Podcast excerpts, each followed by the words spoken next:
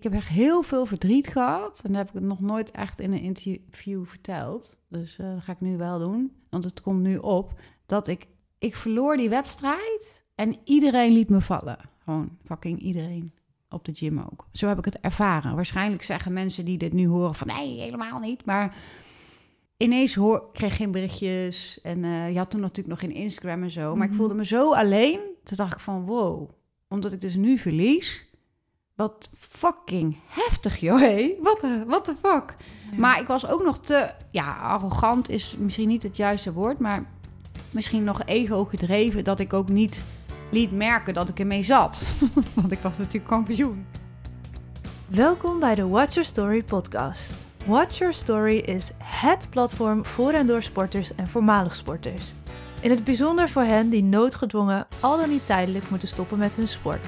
Word lid van ons platform via watchyourstory.nl. Je vindt daar een luisterend oor, mentale begeleiding en heel veel inspiratie. In de Watch Your Story podcast delen onze sportieve gasten hun persoonlijke verhaal met jou. Want vergeet nooit, je bent niet alleen. Your story counts. In deze aflevering interview ik voormalig Nederlands, Europees en wereldkampioen kickboksen Christa Fleming. Ik denk wel het langste interview ooit in deze Watch Your Story podcast. Bijna twee uur heb ik ademloos zitten luisteren naar de verhalen van Christa. Ze vertelt uitgebreid over haar adembenemende ervaringen in de jungle. En vervolgens hebben we het over haar geweldige sportcarrière. Een ware kampioen die ook na haar sportieve carrière ontzettend dankbaar werk is gaan doen. Ze geeft weerbaarheidstrainingen, coaching, therapie, allemaal vanuit haar eigen bedrijf Kiev Action. En dat samen met een team van 10 freelancers op twee locaties. Ja, Christa is echt een doener met onwijs veel doorzettingsvermogen en lef.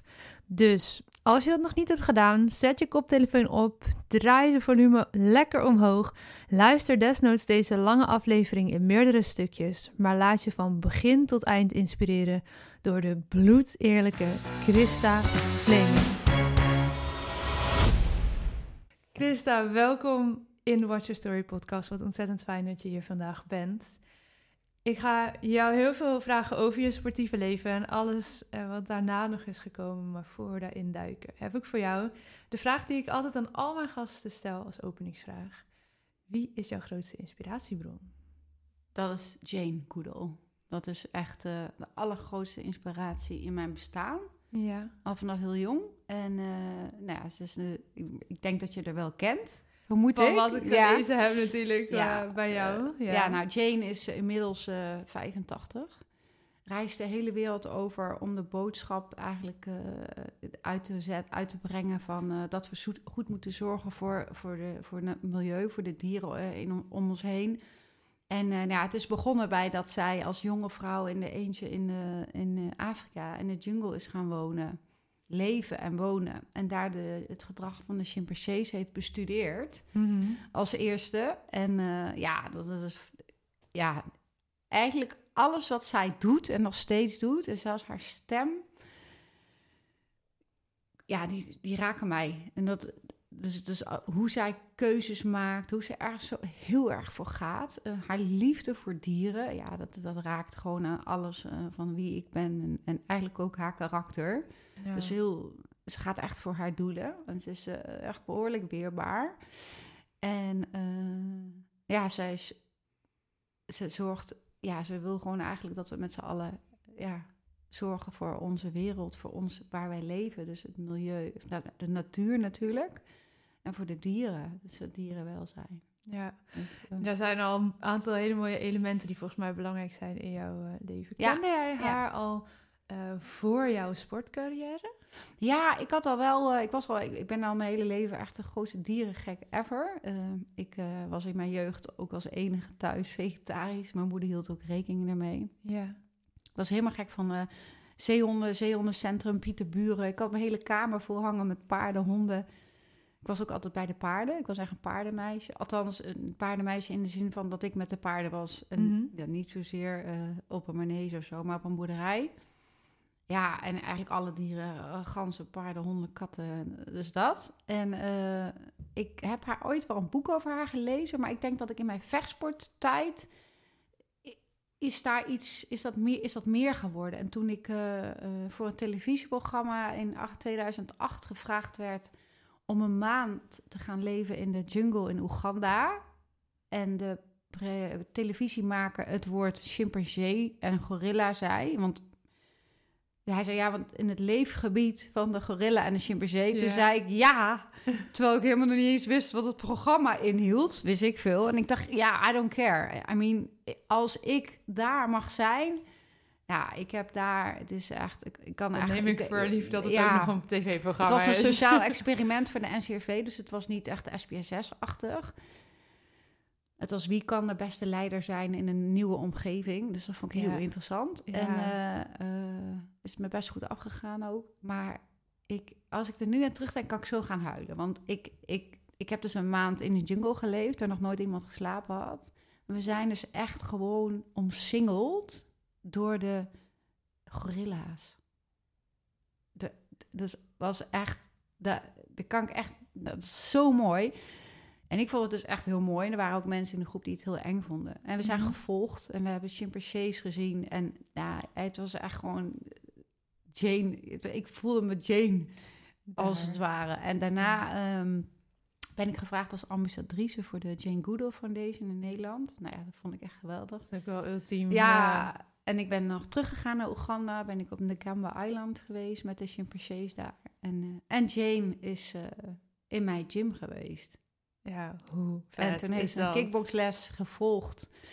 En daarna heeft ze de verhaal verteld aan mijn kinderen. Dat was echt geweldig. En uh, ja, de, de, dat zij in mijn gym kwam. En ik weet nog goed, toen had ik mijn organisatie, die, die, die, hoe die er nu bij staat, zeg maar nog niet. Het was nog topsporter. Maar ik heb altijd gezegd, ik wil iets met kinderen en dieren. En in welke hoedanigheid, dat, dat, ja, dat is eigenlijk een beetje organisch gegroeid of zo. Mhm. En uh, ik weet nog, um, ze stond naast me en toen pakte ze mijn arm. Zo hield ze zo mijn arm vast. Dus hij is van Chris of Christa, ik denk Christa. Ze zei, ga doen wat, hoe, wat bij jou past, met, met, met jouw passie en met jouw missie, want je gaat er zoveel bereiken. Ze zei, je hoeft niet per se naar Afrika, want ik wilde in Afrika iets gaan betekenen. Zei ze, nee, doe het maar hier, ga het maar hier doen. En uh, toen vertelde ze over haar familie, die uh, ook uh, uit de vechtsport kwam, een van haar familieleden. En toen dacht ik, wauw, echt waar. En toen vertelde ze dat zij dus zelf altijd met haar vader of met haar oom of zo boksen keek. En dat ze dan midden in de nacht wakker ah. werd en dat ze dan die bokswedstrijden ging kijken. En toen dacht ik van, what the fuck, joh. Want ik dacht van, ja, zij zou van niks met vechtsport hebben. Maar dat was het wel zo. Ja, en ja, en toen zei ze echt, keek ze me echt aan. Toen zei ze van, ga ervoor. Ga doen wat voor jou, en wat, wat bij jou hoort en wat bij jou past. En toen heel langzaam, toen is mijn organisatie KV Action ontstaan. Daar waar ik begon met jongeren weerbaarder maken door middel van vechtsport. Eh, groei, heb ik nu ook een pony die, waar ik af en toe met de cliënt heen ga. Neem ik een van onze honden mee. En ja, het, het, het, het, het grote plaatje uiteindelijk is er nog niet helemaal, maar het grote het plaatje aan het ontstaan. wordt ook wel met dieren erbij. Ja, want dat is, is het al. Ja, is het, het al? Het is er al. True, ja. Maar uh, ja, ik zou ook nog wel in een andere omgeving willen zitten dan. Ja, heel cool. Uh, ja, ja ik, ik snap uh, wat je voor je ziet. Volgens mij, ik werk veel samen met een dame, zei Paula, de vaste podcastluisteraar, die kent haar. En die zegt dat ook altijd. Zij is systemisch coach en die wil ook heel graag ergens met veel ruimte en dat ja. je dit soort dingen kan gaan doen. Ja, ja. Mooi man. Ja. In een notendop hebben we hier al een groot stuk oh, ja, ik heb al heel veel te pakken. Ja, ja fantastisch. Ja, en ik heb voor jou natuurlijk ook straks nog een paar mooie stellingen. doe ik meestal helemaal op het begin, maar die, die pak ik zo op. Want ik wil heel graag nog iets meer horen over dat moment dat je daar in die jungle zit met die gorilla's. Je zegt dat daar kan ik bijna om, om huilen als ik daar aan terugdenk. Wat is het dan zo dat, dat jou op dat moment daar zo raakte? Wat gebeurde daar? Nou, allereerst het daar zijn in, in, in die omgeving. Je kunt je het niet voorstellen als je nog nooit in de, in de Afrikaanse jungle bent geweest. Waren ook heel veel mensen die mij afgeraden hadden. Mm. Die zeiden, ja, dat moet je echt niet doen. Je bent topsporter. Wat als je daar een of ander beest, beten, heel veel slangen, lala. dacht ik echt niet over na. Echt seriously niet. Ik heb wel een teken uit mijn rug gehaald en zo. En ik had een gebroken teen. Voor alles meegemaakt. Maar ik weet nog zo goed. Ik zat op de grond. En ik ben heel uh, auditief sensitief. Ik ben sowieso heel Mhm. sensitief. eh, maar auditief ook. En op een gegeven moment hoorde ik geluiden. En ik, ik had zo gehoopt echt dat, dat ik ze zou zien. De Ja. silverbacks. Want die leven daar in dat gebied. In, eh, in, eh, eh, National Park. En ik hoorde geritsel. Dus ik ging zitten. hè. Maar je mag ze natuurlijk niet aankijken. Want dat, dat, je krijgt even wel een lesje van tevoren. Voordat Dat je die jungle in gaat. En, eh, en ik weet nog hoe ik zat. En, eh, en toen hoorde ik het. Nou, echt. Toen kwam de silverback kwam er aan. Die kwam echt tegenover ons zitten. Er zat echt een klein riviertje tussen. Als in echt, like dit. Nou, nou dit. Dus je je- houdt hier de handen ongeveer een Ja, kleine meter en, uit en, elkaar. die ging, en die ging zitten. En die ging zo, echt zo zitten, zo tegenover ons. En eh, we, ja, we mochten natuurlijk niet hem aankijken. Dus ik zat achter een boom. En die liet even zien hoe wij gewoon eigenlijk niet zo heel veel zijn. Dat gevoel in mijn lichaam van die spanning enerzijds en die anderzijds van wow. En echt waar, op een gegeven moment, hij zat zo, hij zat echt zo, echt zo heel, echt super, ja, dominant, ja, mooi, ja, ik weet niet, Ja. heel natuurlijk. En in één keer stond hij op, dat is ook gefilmd, dat is ook, eh, hebben ze ook laten zien, trok hij echt waar een boomstang uit de grond, die brak hij op zijn been en toen liep hij weg zo. Zo even van, Wow. jongens. zo, wij zagen zo. En ja, wij sliepen daar in de tent. Er nog nooit iemand had daar geslapen in de tent. Dus eh, ja, ik moet eerlijk zeggen, ik vond het echt, ja. Daarin ken ik dan geen angst. Dat is ook soms niet altijd goed, to be honest. Want ik zag een lion, een, een leeuw slapen in een boom. En ik bouwde bijna natuurlijk naartoe. Want oh nee, dat is een leeuw, weet je wel, is niet een kat. Dus ja, ja, ja, Natuurlijk ja. doe ik dat dan ook niet, hè. Maar alles in mij, ik ken dat... Ik vind het zo mooi. Dus het, is, het, is, het, is, het, het, is, het, het raakt iets in mijn, ik denk in mijn, in mijn ziel of zo, vermoed ik. En eh, nou, toen hadden we, een paar dagen later, hadden we een plek waar we sliepen. Wij moesten natuurlijk zelf de tent opzetten, het sjouwen met de rugzak. Dat is heel zwaar. Mhm. Echt, eh, ik geloof dat de meeste rond de 10 kilo waren afgevallen. Ik gelukkig wat minder, Zo. omdat ik al niet zo heel veel kon afvallen.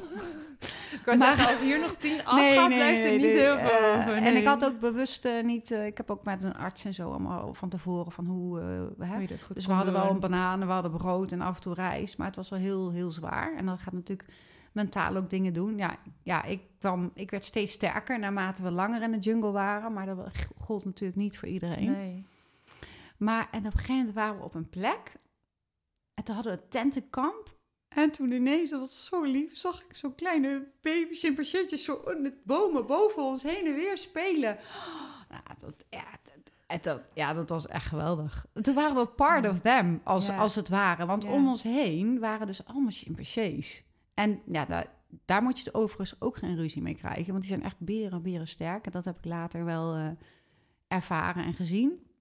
Maar er gebeurde niks, omdat eh, wij allemaal eh, ja, stil waren en gewoon bleven. Maar ze waren gewoon boven ons. Ja, mooi In het bomennetwerk. Nou ja, ja, ik, ja ik, ik ben daar, eh, wat ik daar in Oeganda heb meegemaakt, was in 2008. Toen was ik al een beetje richting einde topsport. Dat wist ik ook van mezelf. Maar ik moest nog, ja, ik voelen Mhm. of zo. Maar daar is, eh, een hele heeft een hele grote verandering plaatsgevonden. En mijn moederwens is daar enorm eh, getriggerd. Die had ik al wel, alleen ik zat in een situatie waarin het eigenlijk niet kon... met een man die niet eh, vruchtbaar was. En, op een gegeven moment liep ik in een dorpje... En er was- zat een hele, hele lieve vrouw, die zat op de grond. Oeganda heeft natuurlijk heel arm, is ook echt heel arm. Ja. En die zat op de grond, ik weet niet, iets aan het maken was, iets heel creatiefs. En toen zat er een baby. Ja, dat, en die baby, die, ja, die, die trok echt naar mij en ik naar hem. Dus ik, dat was echt heel... En toen gaf ze mij die baby, die vrouw. Dus ik stond daar met een hele prachtige baby met, die mij aankeek met ogen nadat je echt gewoon versmelt. En toen zei ze, it's yours. You, you only can pay me Dus echt, echt waar, hè? Ik, alles Hè? in mij, ja, dat is echt waar. Ik ging helemaal kapot. Dus ik, maar ik had die baby op de arm en ik, met, ik was met die baby aan het wandelen en aan het dansen en aan het doen. Dat was, heel, was echt heel heftig voor mij. Zo. Toen dacht ik echt, ja, want ik ben dus ook nog eens een keer heel erg gek van baby's en van kinderen. Ja. Dus, eh, Maar dus, heftig ook ja. dat haar situatie dus zo was dat zij haar kind aan jou wilde verkopen, als ik dit Ja. goed begrijp. Ja. Ja. Zo heb ik nog meer. Toen op een gegeven moment toen ehm, eh, gingen we met gingen we, we hebben daar ook een hosp of een eh, ziekenhuis geholpen. Dus we hebben een, na Oeganda hebben we een soort Mhm. project ge- gedaan met dat geld hebben we daar geholpen voor een ambulance. Maar wij eh, waren naar een eh, schooltje gegaan en er waren allemaal kinderen. En dat dat heeft zoveel met die hele reis heeft zo ontzettend veel met mij gedaan, ook met mijn awareness en met hoe goed wij het hebben. En dan liepen die jongetjes die lopen naar school. Maar die lopen ja, met gemak vijf kilometer zonder Ja. schoenen op hun blote voetjes. En eh super sterk hoor. En super atletische kinderen. En ik loop daar en ik was toen al 31. En eh, kwam er zo'n jongetje naast me, die pakte gewoon mijn hand. Ja, geweldig. En keek hij me aan. Zei hij, what do you want to become? Zei hij. Dus ik vond dat Zo zo lief. Dus ik zo, wat een mooie vraag. Weet je wel, hoe mooie vraag. En dus ik zei zo... eh, ik, volgens mij was ik gewoon een beetje. Ik, eh, ik zat echt zo, eh wanna become? I am a boxer or I am a kickboxer. En eh, I want to become a mom of zoiets heb ik gezegd. En dus hij zei, oh wow, you're a kickboxer.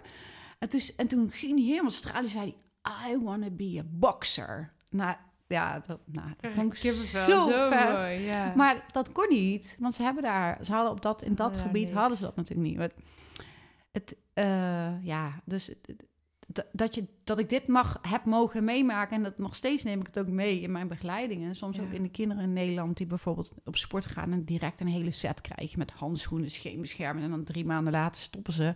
Daar ben ik ook best wel, ja, soms best wel streng in naar de ouders soms. Van nee, leen maar van mij, want ik Ja. heb genoeg.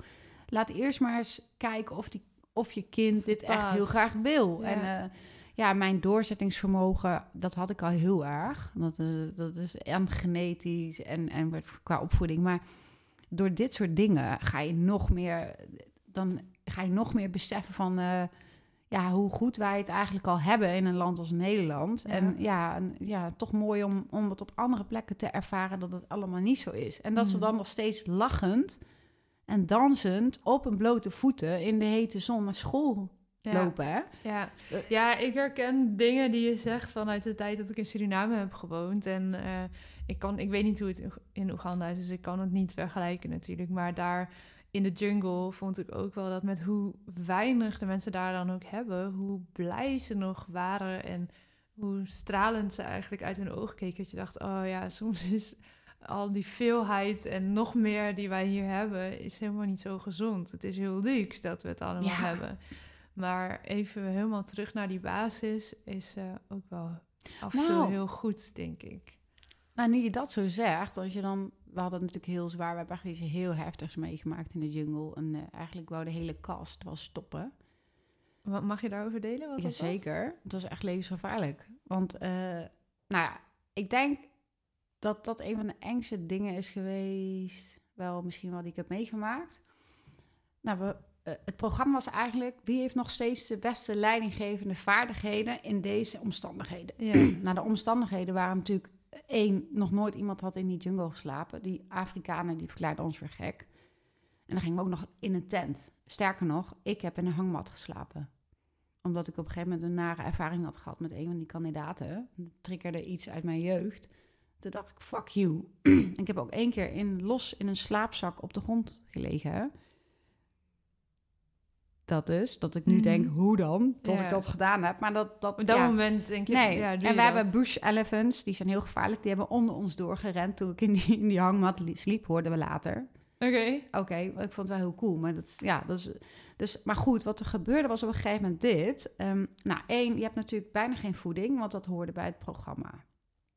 Dus, Dus- dat is al een dingetje wat, wat met je doet. Nou, bij mij gaat de knop aan, nog harder knokken en ja, gaan. Mhm. Nou, dan ben je in een totaal andere eh, eh, living omgeving. Hè? Dus dieren, geluiden. Ja, geluiden vond ik echt geweldig. Ik heb heerlijk geslapen.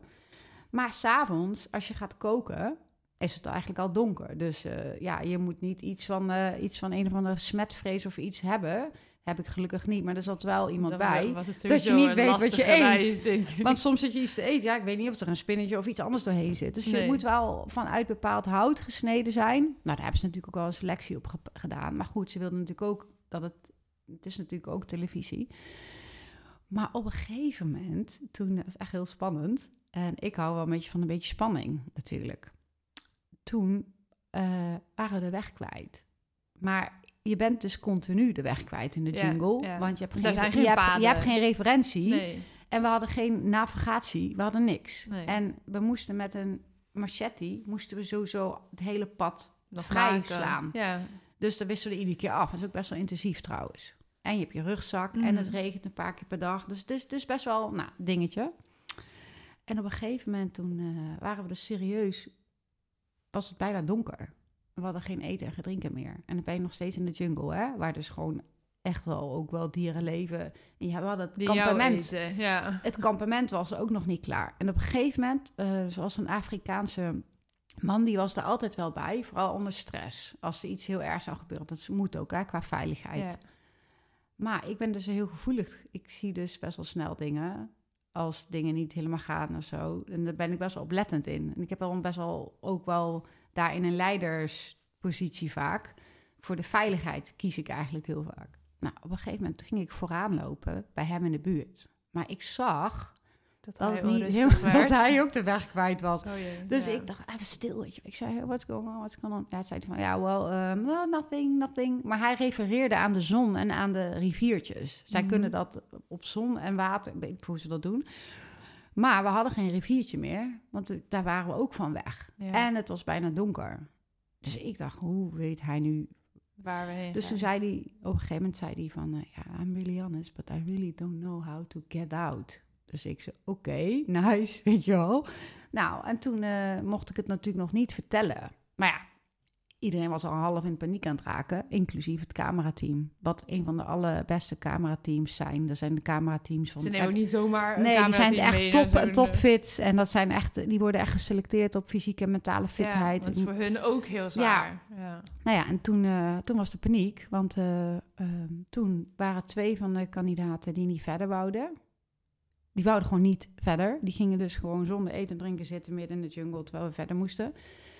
Nou, heel veel wikken en wegen. eh, want dan krijg je dus een sociaal proces. ja. Nou, toen hebben we ze laten zitten. Want ze wouden echt niet meer mee en wij konden ze niet dragen. Maar toen gingen wij verder. En een uur later kwamen we op dezelfde plek terug waar zij waren. Waren we dus totaal geen stap verder gekomen. En toen werd het donker. Werd het echt donker. En toen ging het regenen. En toen was iedereen de weg kwijt.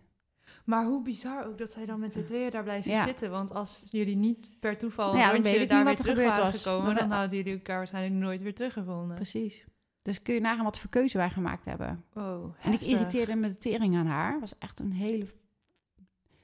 Niet zo fijne, niet zo fijne persoonlijkheid. Ja, en, ja. eh, Maar dat komt natuurlijk extreem naar boven Ja, in zo'n setting. hè? En ik heb dus mezelf echt leren kennen toen. Echt. Dat is niet te vergelijken met hoe je in de ring staat hoor. Wat want- is er anders? Ik, eh, omdat hoe zij met mij was omgegaan, dat was echt niet leuk. Dat, eh, dat is ook niet uitgezonden, want zij heeft echt dingen gezegd en gedaan. Ik vond het niet erg om daar haar achter te laten. Nee. Totaal niet. Ik dacht alleen maar bij mij van haar af, want ik draag heel vaak haar spullen. Want ze had natuurlijk overal last van een pijn hier en pijn daar.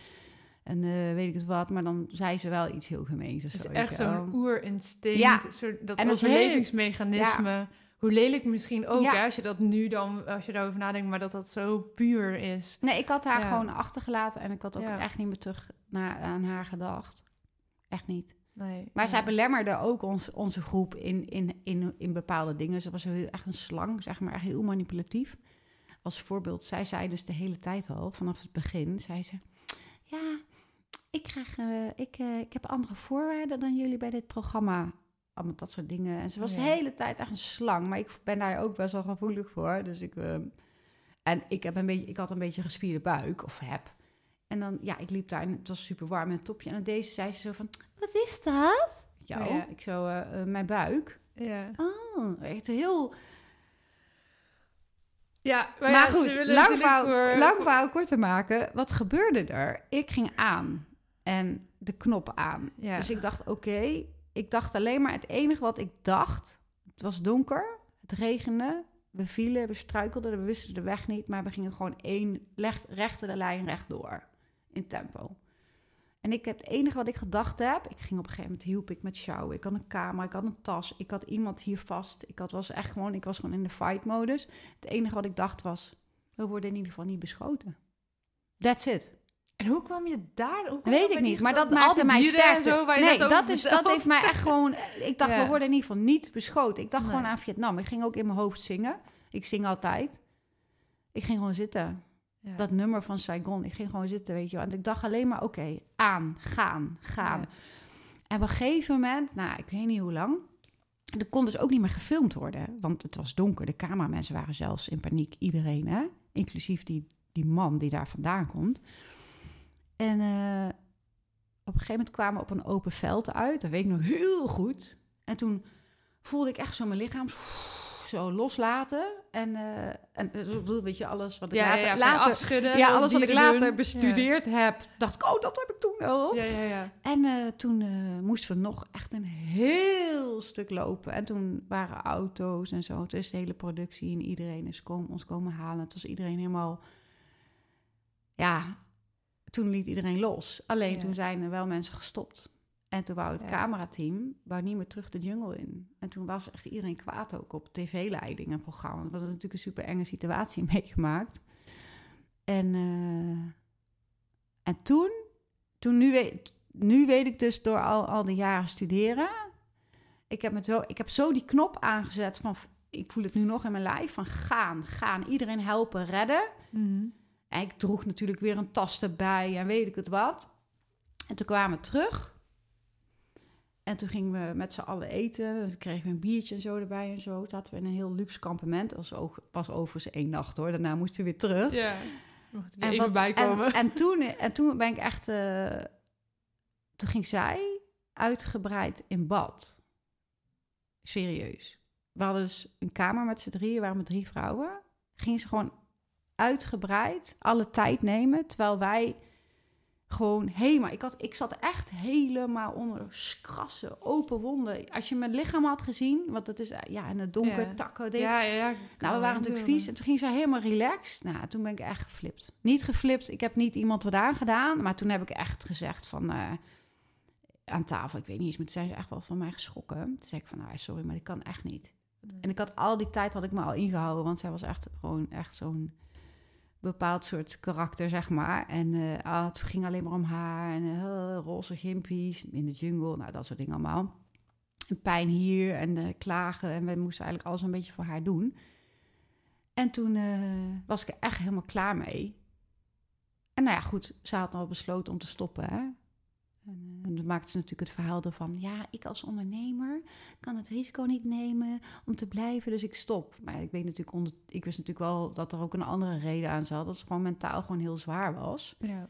En toen is zij gelukkig gestopt. En toen, Toen kon toen jij zij... tenminste met goed fatsoen Ja. door. Dus ik zo, ah, oké, Ja. the strongest will stay. En toen was, werd het een hele mooie, nog een hele mooie week. Ja, maar ik heb daar door, door deze ervaring met deze per- persoon, dat triggerde een oud trauma van mij, want ik ben vroeger gepest door een vergelijkbaar personage, zeg maar.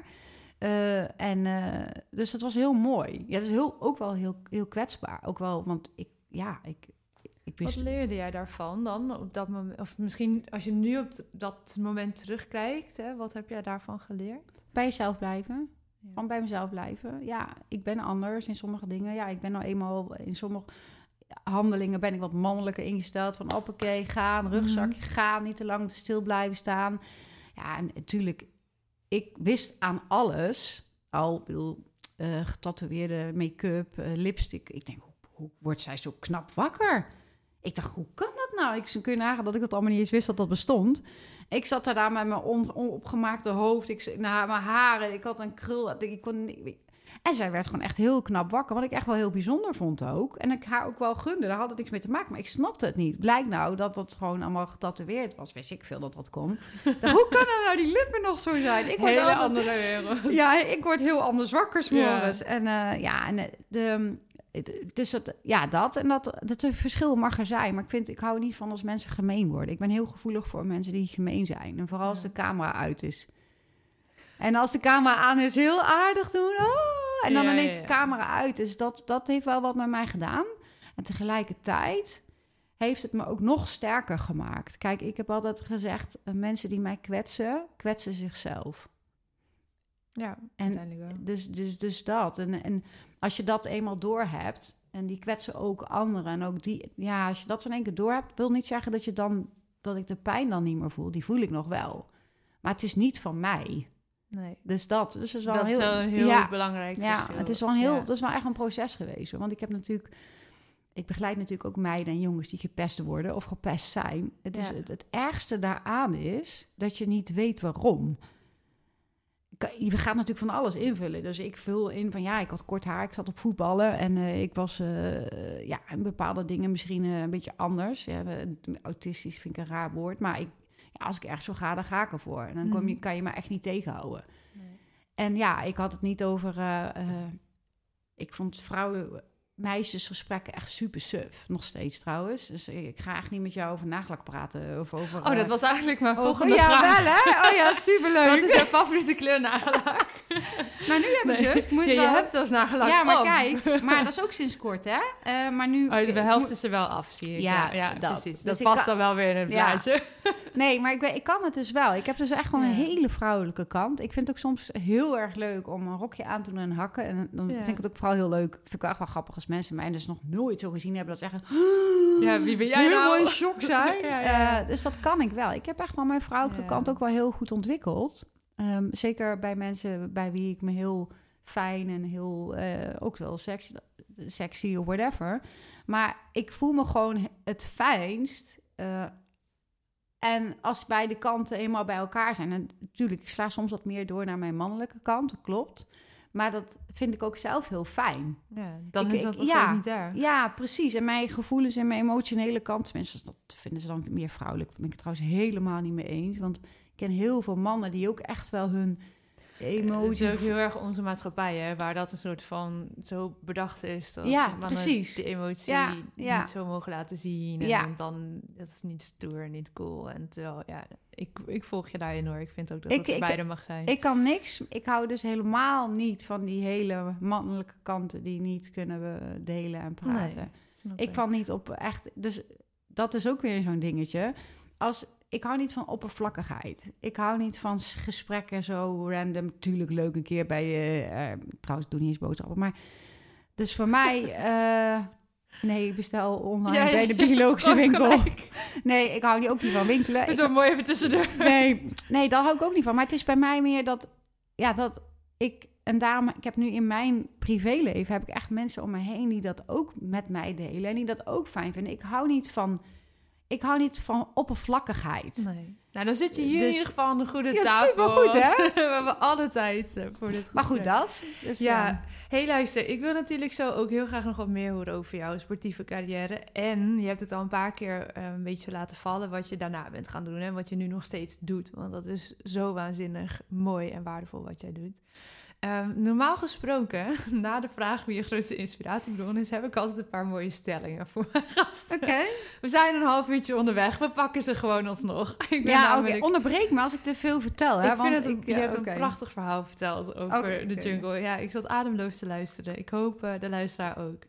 Ehm, je mag on the spot kiezen, zonder tekst of uitleg. Cool. En eh, dan gaan we kijken of we daarna nog wat dingen daar weer van terug horen in het gesprek. Samenwerken of zelf bepalen wat er gebeurt? Samenwerken. Vechten of vrede? Vrede. Altijd winnen of goed is ook een keer goed genoeg?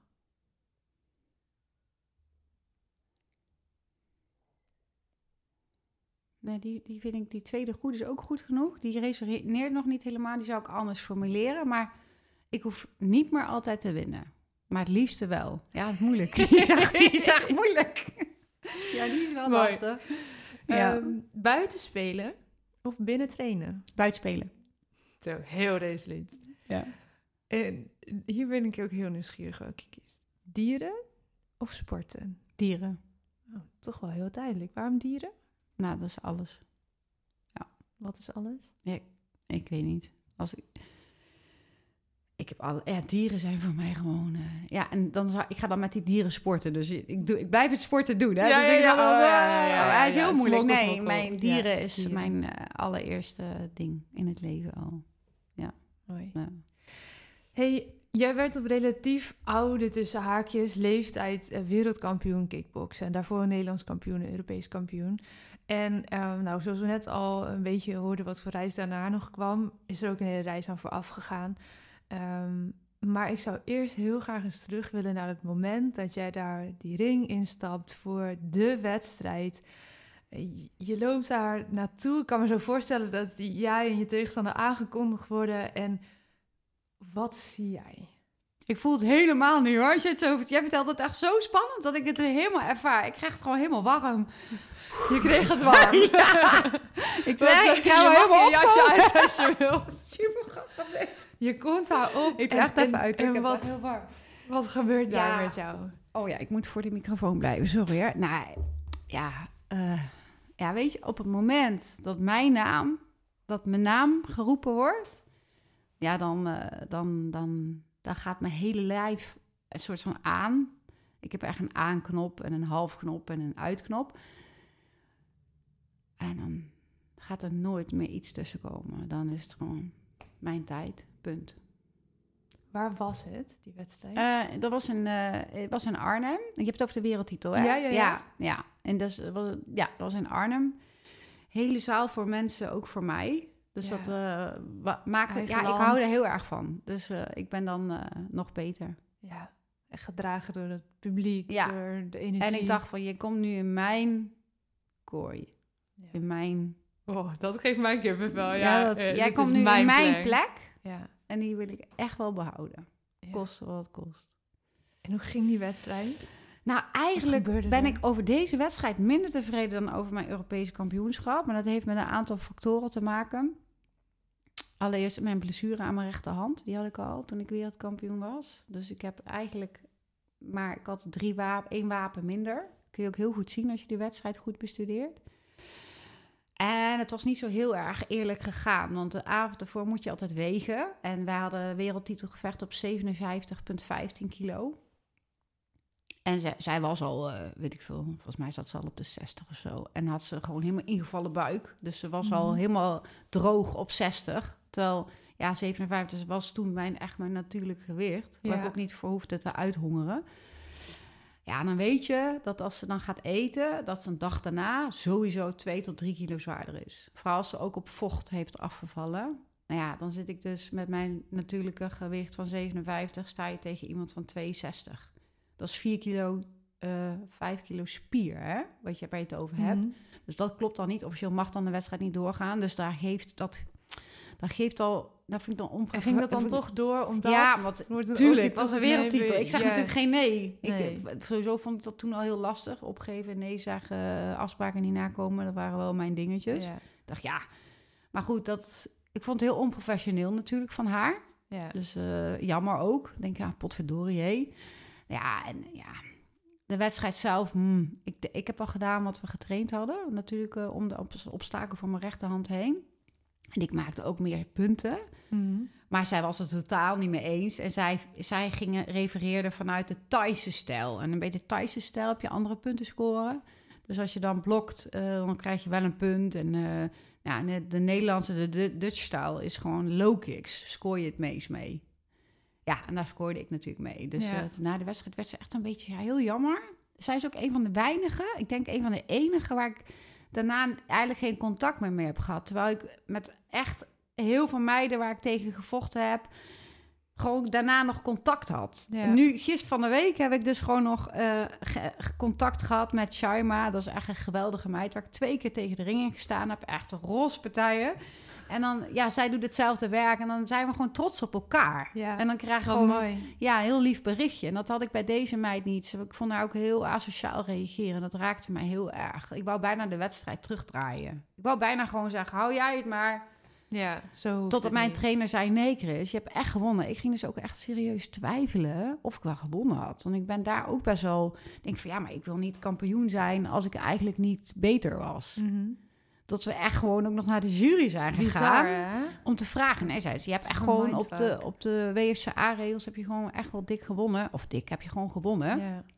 En eh, dus deze wedstrijd, dan mijn echt mijn allerbiggest, mooiste wedstrijd was echt mijn, eh, Europe- mijn eh, Europese titel in Londen. Want wat, wat maakte die dan zo Ja. mooi? Want als jij dit zo Ja. zegt, dan gaat er gelijk een Ja. twinkeling in jouw ogen. Nou ja, allereerst in Londen. Ik heb in Londen gewoond. Toen ik studeerde, heb ik een eh, paar maanden in Londen gewoond. Dus ik, ik ging terug naar de plek waar ik gewoond had als, Mhm. als, als, als eh, student, zeg maar.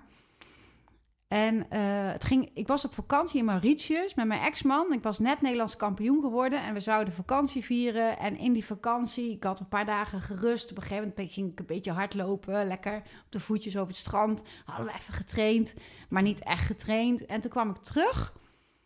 En toen kreeg, een, kreeg mijn eh, eh, trainer kreeg de telefoontje of ik in wilde vallen voor een Europese titel ehm, WMC. En eh, ik zei natuurlijk meteen ja, want ik zei altijd wel ja. Ja. En eh, oh, wacht even, dat is al op eh, 19 augustus. En volgens mij waren we net terug. Net was het net de eerste week van augustus. Dus had ik gewoon nog twee weken voorbereidingstijd. Maar ik had natuurlijk wel het hele jaar lang getraind. Ja. Want ik train altijd, nu nog steeds. Dus ik ben altijd wel overall fit. Vind ik ook heel belangrijk als atleet trouwens. Echt heel belangrijk. Ja. En eh, dus ik had twee weken de tijd.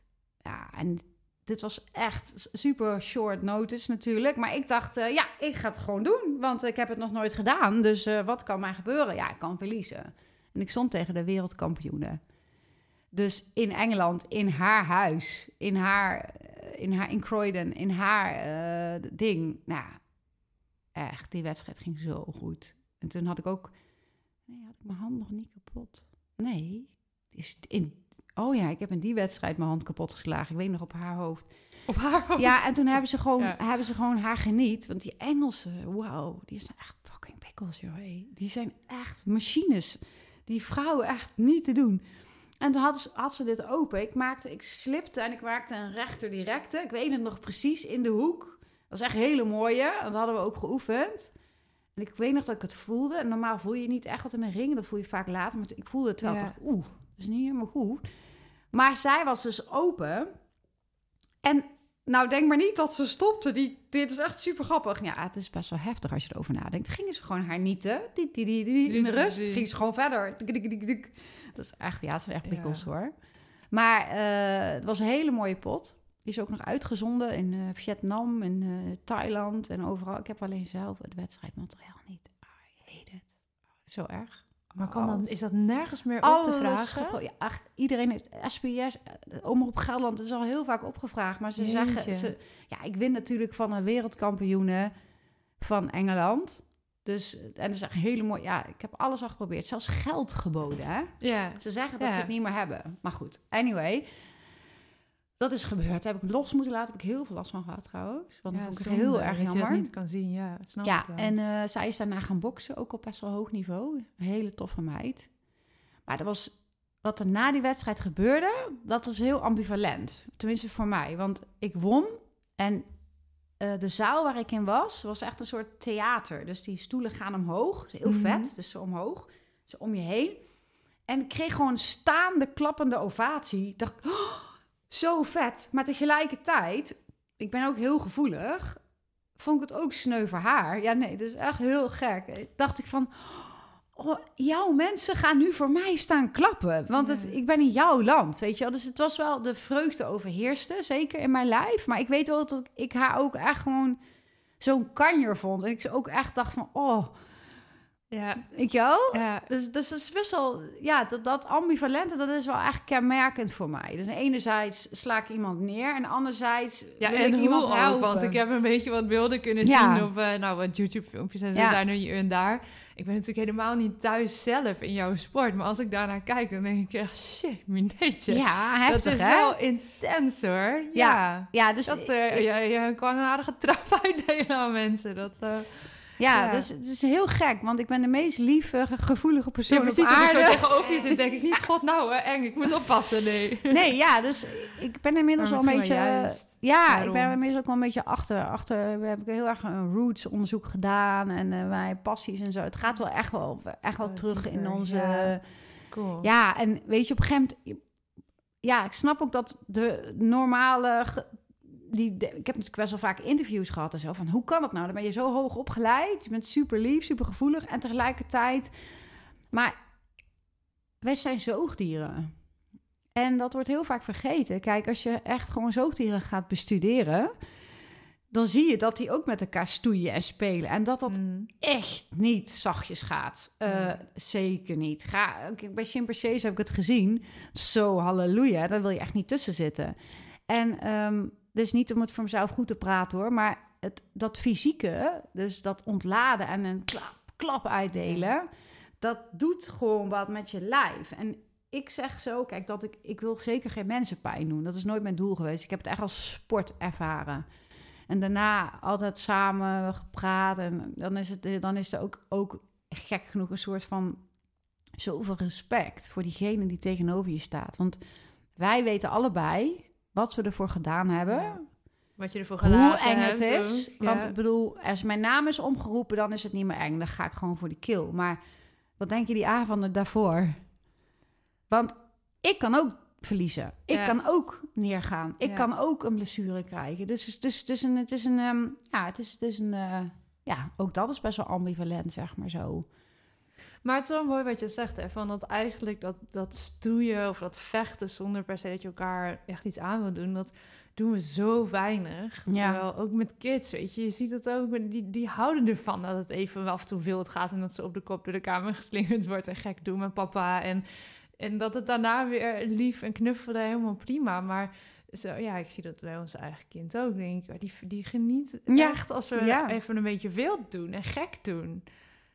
Ja, nou, dat, dat. En ehm, het is zeg maar op het moment dat ik zelf eh, wat te veel stress heb... of het door woorden te veel voel... of eh, in de gesprekken die ik Mhm. nu inmiddels dagelijks heb in mijn praktijk... of bijna dagelijks... het slaat direct op mijn lijf. Nou, dat is natuurlijk niet alleen bij mij. Dat is Nee. bij iedereen. Ja. En ik ben heel gevoelig, ook intern heel gevoelig. Dus als ik iets voel. Maar op het moment dat ik dan in beweging ga, en dat kan in mijn geval ook dansen zijn, want ik dans ook graag. Of eh, doe ik heel vaak de hoofdstand en de kopstand. Op het moment dat ik even in die beweging ga, al is het maar echt twee minuten, is het weg Ja. is gewoon, appt het weg. En dat is ook wat, wat mijn missie nu is. Je hoeft niet wereldkampioen te zijn om, om, om je goed en weerbaar te voelen. Zeker niet. Ik, ik denk ook dat ik me nu voel ik me nog zoveel beter dan toen. In alle opzichten. Waarschijnlijk omdat nu al die elementen veel meer in balans zijn en niet Precies. de focus is op Ja, één ding. Ja. Het was natuurlijk alleen maar Ja. het sportieve wat gewoon on top van alles was. Ja. Ja. ja. dat heb je heel goed gezien inderdaad. Dan Klopt. nu heb je ook het sociale, het emotionele, het spirituele en al die elementen die het leven nog meer heeft. Ja, daar heb je nu veel meer ruimte voor natuurlijk dan wanneer je topsport doet. Ja, en, en ook, ehm, ja, ja de, de, het is niet meer hyperfocus. Dat was het natuurlijk wel. Ja, En eh, dat is natuurlijk ook heel veilig. En dat maakt dat het voor heel veel mensen ook heel moeilijk is om daarna iets anders te gaan doen. Waarbij je niet iedere keer weer die respons krijgt. Ja, hè? Van, ofwel van fans, ofwel van, eh, ja. hè, van je trainer. En want jij vertelde mij eerder van, jij hebt niet echt dat zwarte gat ervaren nadat jij stopte, toch? Nee. Hoe is die heb- overgang gegaan? Want misschien even, we hebben niet heel erg de tijdlijn gevolgd, maar je bent eh, wereldkampioen geworden, heb ik het goed onthouden, 2007? Ja, Zeven? 2007. En toen ben je nog wel even doorgegaan met de sport, maar niet heel lang meer, toch? Een paar jaartjes? Nee, ik, had nog een, ik zou nog de wereldtitel verdedigen in 2008. Maar toen eh, zei dat meisje op het laatste moment af. Dus dan ben je alsnog, blijf je wereldkampioen. Maar ja, dat klinkt heel gek, dan heb je er eigenlijk niet voor gevochten. Eh, ik heb nog gebokst op een redelijk oké niveau, zeg maar. Dat Mhm. vond ik ook echt heel leuk. Maar dat was omdat ik een blessure had in mijn onderrug en mijn knie. Dus ik dacht, shit, I cannot use my legs. Dus ik ga boksen met één hand. Ook weer echt een super goede keuze. Je kon nog niet helemaal Hey, loslaten. Eh, dat ging ook Ja. best wel goed. Ook weer heel veel geleerd. Want dan ga je dus van wereldkampioen kickboksen... die over de hele wereld is geweest. Soms zat ik in een hotelkamer met vier kamers in Thailand. In eh, Suriname werd ik ontvangen. Hing ik overal. eh, Radio, tv, interviews, alles. En dan ga je boksen als amateur. Je En je krijgt nobody. natuurlijk één niet betaald. Je bent echt een nobody. Slaap je ineens in een kamer met stapelbedden met gillende meiden. Seriously. Ja, dat maar is ook dat heb ik wel weer gedaan. Ja. Dus ik ging daar niet heen met ik ben de wereldkampioen kickbokser. Ik ging daar gewoon heen als Chris. En ik denk, ah, ik, laat het gewoon allemaal over me heen komen. En ik begin gewoon opnieuw. En dat is echt mijn kracht ook. Want dat doe ik nu ook weer met paardrijden eigenlijk. Want ik, en ik vind het dan ook weer heel cool. Want eigenlijk kom je weer wederom in de soort van underdog. En daar hou ik van. En dan ineens, foem, Ja. stijg je er zo. En dat, ja, dat is een heel, ook best wel... Ik, Ook ook- een lekker gevoel. ja, heel lekker gevoel. Maar goed, toen... eh, Maar die overgang, ja, jij hebt dat niet als zwart gat ervaren. Nee, oh ja, jij. daar hadden we het over. Nou, eigenlijk... ehm, eh, ik verloor mijn laatste wedstrijd. Dat was overigens wel het verdedigen van mijn wereldtitel. Tegen Titiana. En ik verloor... Als je het puur technisch bekijkt, verloor ik technisch niet. Maar ik verloor mentaal. En dat had te maken met dat ik mijn relatie had beëindigd. Omdat ik al wist dat ik eigenlijk moeder wilde worden. Ik had ja, wel wat stressoren, zeg maar. En ik Mhm. was niet meer... Ik had niet meer die fire. Het was gewoon op en klaar en weg. Handblessure, klaar. Als je eenmaal drie keer kampioen bent geworden... Ja, dat klinkt heel gek. Ik vind het knap hoor, als mensen jaren doorgaan. Ja, ik ben heel erg van ook wel nieuwe dingen. Mhm. Nou, plus die blessure. Dus ik stond die wedstrijd daarna, wat er toen gebeurde, dat heeft mij misschien wel geholpen, waardoor het makkelijker was om echt te stoppen. Nou, één, mijn wens als moeder worden, dat was echt de reden dat ik stopte natuurlijk, en mijn lichaam. Maar ik heb echt heel veel verdriet gehad, en dat heb ik nog nooit echt in een interview verteld. Dus eh, dat ga ik nu wel doen, want het komt nu op, dat ik, eh, ik verloor die wedstrijd en iedereen liet me vallen. Gewoon fucking iedereen. Op de gym ook. Zo heb ik het ervaren. Waarschijnlijk zeggen mensen die dit nu horen van nee, helemaal niet. Maar ineens hoor, ik kreeg geen berichtjes. En eh, je had toen natuurlijk nog geen Instagram en zo. Maar ik Mhm. voelde me zo alleen. Toen dacht ik van wow. Omdat ik dus nu verlies. Wat fucking heftig, joh. Hé. Wat de what the fuck. Ja. Maar ik was ook nog te, ja, arrogant is misschien niet het juiste woord, maar misschien nog ego gedreven dat ik ook niet liet merken dat ik ermee zat. Want ik was natuurlijk kampioen. Ga natuurlijk niet. eh, eh, dus ik had hele erge blessures. Dan ben ik een maand ook niet op de gym geweest. Nou, de relatie was ook voorbij, dus dat tikte ook wel aan. En toen, eh, toen ben ik alleen naar Oeganda gegaan. ja. Dus ik ben naar Afrika gegaan. Maar en dat gevoel van hè, er ineens alleen voor staan, was dat ook het, het gevoel van oké, de rest gaat door en Ja. ik stop hier. En, en ze kijken dus ook niet meer om naar mij, want zij gaan in die hyperfocus door. Ja. Ja. Ik niet. Ja. Ja. Hoe uitzicht dat bij jou? Ehm, nou, dat deed heel wel- verdrietig. Ja, het deed me echt pijn. Maar ik was toen nog niet zo heel goed in het echt helemaal echt doorleven van wat ik voel. Ik voel het nu misschien wel meer dan toen, nu we het erover hebben. Ja. Maar-. Ja, ik blokkeer dan een soort van. Of ik, ja, ik blokkeer niet zelf, maar dan, oké, dan niet dat. Ik denk, oké, Mhm. dan niet. Ik ga toch verder. Fuck you. Ja. En ja, ehm, dat. Ik, ik wist eigenlijk ook helemaal niet dat ik er zo... Ik, ik kom het ook nu op hoor, om heel eerlijk Mhm. te zijn. Maar goed, het, het, ook dat maakte me weer krachtig om toch een andere kant te gaan. Want ik wist natuurlijk al wel dat ik aan het einde zat. En ik wist ook, ik heb die mensen... Gaan hoe dan ook, ga je een andere weg. Want ja. Ja, zij gaan verder. Want ik was wel een van de oudste natuurlijk. En ik, ik had sowieso... Ja, qua vriendschap in de topsport... Ja, het, eh, Jemima is ook eh, een van de grootste kampioenen. Dat is echt wel mijn soulmate op een heel diep niveau, zeg maar. Maar het is niet dat we elkaar iedere week zien, snap je? Dus dat is een andere soort vriendschapachtig iets in de sport. Eh, mijn echte vrienden, die, waar ik echt gewoon, die mij al kennen van de basisschool, bijvoorbeeld Barbara, ja, die, ja, die kennen mij al voordat ik sporter was. Ja. Dus die zien de hele Chris, zeg dat is maar. wel mooi ook, Ja. dat je echt vrienden hebt Ja. van die periode daarvoor. Ja, dat is ook echt heel fijn hoor. En ook het- dan heb je fases van dat je elkaar wat minder ziet. Ehm, maar ehm, eh, nou, ik ben eigenlijk toen ik die, die, die klap kreeg van die wedstrijd verloren, wat ik, ik had die wedstrijd misschien gewoon ook helemaal niet moeten doen. Relatie verbroken.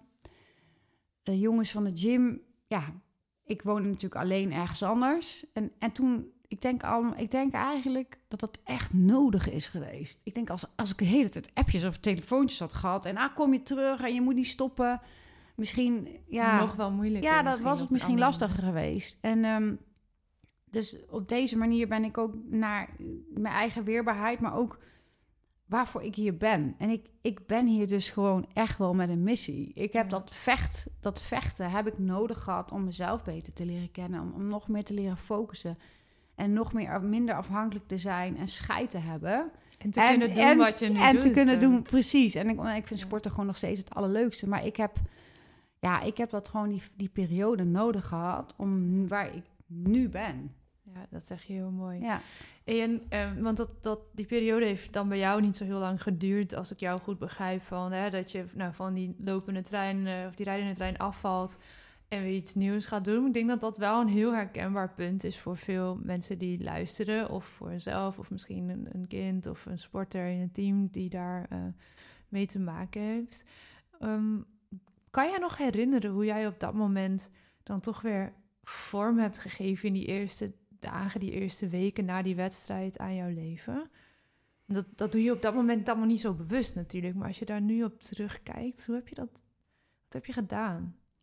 Wie waren er Nou, wel? ja nou, ja, allereerst, ehm, ik ben heel erg van het lezen. En eh, ik, ik lees dus in mijn vrije tijd heel graag. Ik hou heel erg van muziek. Ik woonde toen helemaal alleen in de natuur, in een huisje met mijn zwarte labrador. En ik ben, dat, dat is eigenlijk mijn redding, denk ik altijd. Dus ik, ik, ik kan op de een of andere manier onder moeilijke, lastige omstandigheden toch nog goed, best wel goed voor mezelf zorgen. In die zin dingen doen die ik fijn vind. Dus ik ben gaan lezen. En ik ben, ik ben heel, mijn brein is heel erg toekomstgericht. En ik moest en zou terug naar Oeganda. Ik moest Ja. en zou naar de chimpansees. Dus daarom staat deze hier ook. Ik ben me dus, ik ben dus. eh, En dat- heel even deze. Hier staat namelijk voor degene die luistert en niet kijkt, hier staat een klein Oh ja, knuffel, de een chimpansee. Daar wijst ze naar. Dus ik ben eh, me direct, onbewust, bewust gaan focussen op wat er daarna komt. En ik dacht, ik moet iets betekenen. Want ik heb altijd gezien en geleerd, als jij iets betekent voor een ander, voor een mens of een dier, dan ga je je sowieso goed voelen.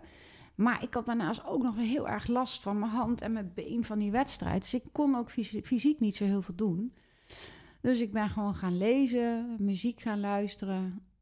Ik had een, eh, toen de tijd, ik heb heel kort, dit is volgens mij ook echt, weet ook volgens mij niet iedereen. Ik had heel kort een relatie met een vrouw gehad. Ja, dat is echt heel kort hoor. Zit ik dit nou te vertellen? Nou, boeien. Dat, je is voor gewoon mij niet ook. te ja, hoor. nee, ja. Ik, ik schaamde me daar dus toen ook echt heel erg voor. Sorry daarvoor. Maar dat. eh, En zij, eh, ondanks het feit dat wij relationeel niet echt met elkaar misschien. ehm, maar zij heeft denk ik onbewust wel dingen gedaan. En zij was eh, een coach, een eh, therapeut en coach. Dus zij was er wel. Ja. Dus daar ben ik haar ook echt heel erg dankbaar voor. Ehm, dus zij was er. Nou, een andere vriendin die nog steeds een vriendin is. Die, en ik weet niet of ik echt gedeeld heb toen. Ik denk het niet. Ik denk nog niet dat ik daar toen was. Maar ik ging gewoon vooral verder. Ik dacht van, ja, weet je, ik kan niet blijven hangen. En ik had ook, mijn doel was natuurlijk mama worden. En dat moest ik natuurlijk op een bepaalde manier, ik, hoe ik dat ging gaan doen, wist ik nog niet. Nee. Dus er waren genoeg voor. pijlers, zeg maar, om naartoe te gaan. Ja, en uiteraard weer de natuur. Voor mij is natuur en dieren komt iedere keer in mijn leven terug. Dus iedere keer als ik in een periode zit, dan ga ik terug naar mezelf. En ik kan heel goed alleen zijn. Dus dat is ook mijn kracht. Ik vind het heel fijn ook om alleen te zijn. Dus voor mij ook opladen doe ik vaak ook alleen. Buiten in de natuur. En dus dat deed ik. En op een gegeven moment, toen... ehm, ik, ik gaf al kickboxles aan kinderen. En ik, ik merkte al in mijn lessen dat de kickboxles heel erg hielp. Maar dat er gewoon ook meer nodig was. Mm. En dat ben ik gaan uitschrijven. En het begon in Afrika. Dus ik ben naar Afrika gevlogen, 2009 met de kerstvakantie. En dat was best wel eng. Ik vond het best wel spannend ook. Ook weer hele spannende dingen meegemaakt in Oeganda natuurlijk. En daar ben ik gewoon gaan schrijven. Of schrijven, ik ben woorden gaan opschrijven. En ik, ik, ik dacht, ik, ik, ik, ga, ik ga mijn werk hiervan maken. Maar ik vond het wel heel spannend. Want ik dacht, hoe ga ik geld Hoe verdienen? dan? Hoe Ja. de fuck ga ik geld Ja, dat is verdienen? natuurlijk een heel ander leven als ondernemer dan Ja, dat en je ook- daar als topsporter hebt gehad. Ja, en eh, nou ja, toen was het mei 2000. Nee, dat was dan 2008 was ik denk, nou, oh, nou ik weet het, mei de- 2010 of zo. Ik zeg, die tijdlijn eh, is lastig. Toen heb ik een, Oh, eh, ben ik begonnen met een weerbaarheidscursus voor een groepje jongens en een groepje meiden op woensdagmiddag. Maar ik vond het doodeng, want ik wist helemaal niet hoe of wat. Wat Dus ga ik ik ben het doen? gewoon gaan doen. En ik nam mijn zwarte Labrador sushi mee. Dat is mijn soulmate. Echt. De Anne. Grote soulmate ever. En ik, ik ging het gewoon doen. Ja. En ik had echt nog steeds wel iedere week zo, oh oké, wat ga ik doen? En heel, dat is ook allemaal heel organisch gegaan. Dus had ik een groepje van volgens mij vijf of zes meiden. Ik zie ze nog voor me. En dan begonnen we zittend in een cirkeltje en dan lag de hond daar. En dan ging iedereen vertellen, hoe is het met je? Wat zou je willen leren? En wat voel je? Nou, de ene meisje was gepest. En die andere die had eh, last van de scheiding. En dan liet ik ze gewoon, maakte ik een kopje thee en dan had ik lekker wat fruit erbij. En dan liet ik zo gewoon hun verhaal doen. En als ik, het- als ik het vertel, word ik echt helemaal, ik, ik, vind het zo mooi. En dan liet ik gewoon zijn verhaal doen. En dan zaten we met elkaar in dat cirkeltje met die hond. En dan, ja, dat was zo mooi. En, en dan durfden ze te vertellen wat er aan de hand was in hun leven. En heel langzaam ging ik ook vertellen. En daarna gingen we trainen. En dan ging ik ze leren stoten. Of spierballen en dan opdrukken. En dan zag je gewoon die meiden gewoon zo her- arisen, weet je wel. En ik had ook een jongensgroepje. En daar ging ik het, deed ik het weer net andersom. Dus dan liet ik de jongens eerst trainen. En dan eerst met elkaar stoeien en knokken. En dan uitdagen. En dan, hè, weet je wel, heel toch al gericht op, op winnen. En daarna, dan waren ze moe en voldaan. En dan ging ik op de grond zitten. En dan vertelden zij hun verhaal. Wat waanzinnig. Eigenlijk dit concept. Hoe in, in, in alle eenvoud, hoe ontiegelijk krachtig dit is. Ja, ik vind het grappig om te horen, ja.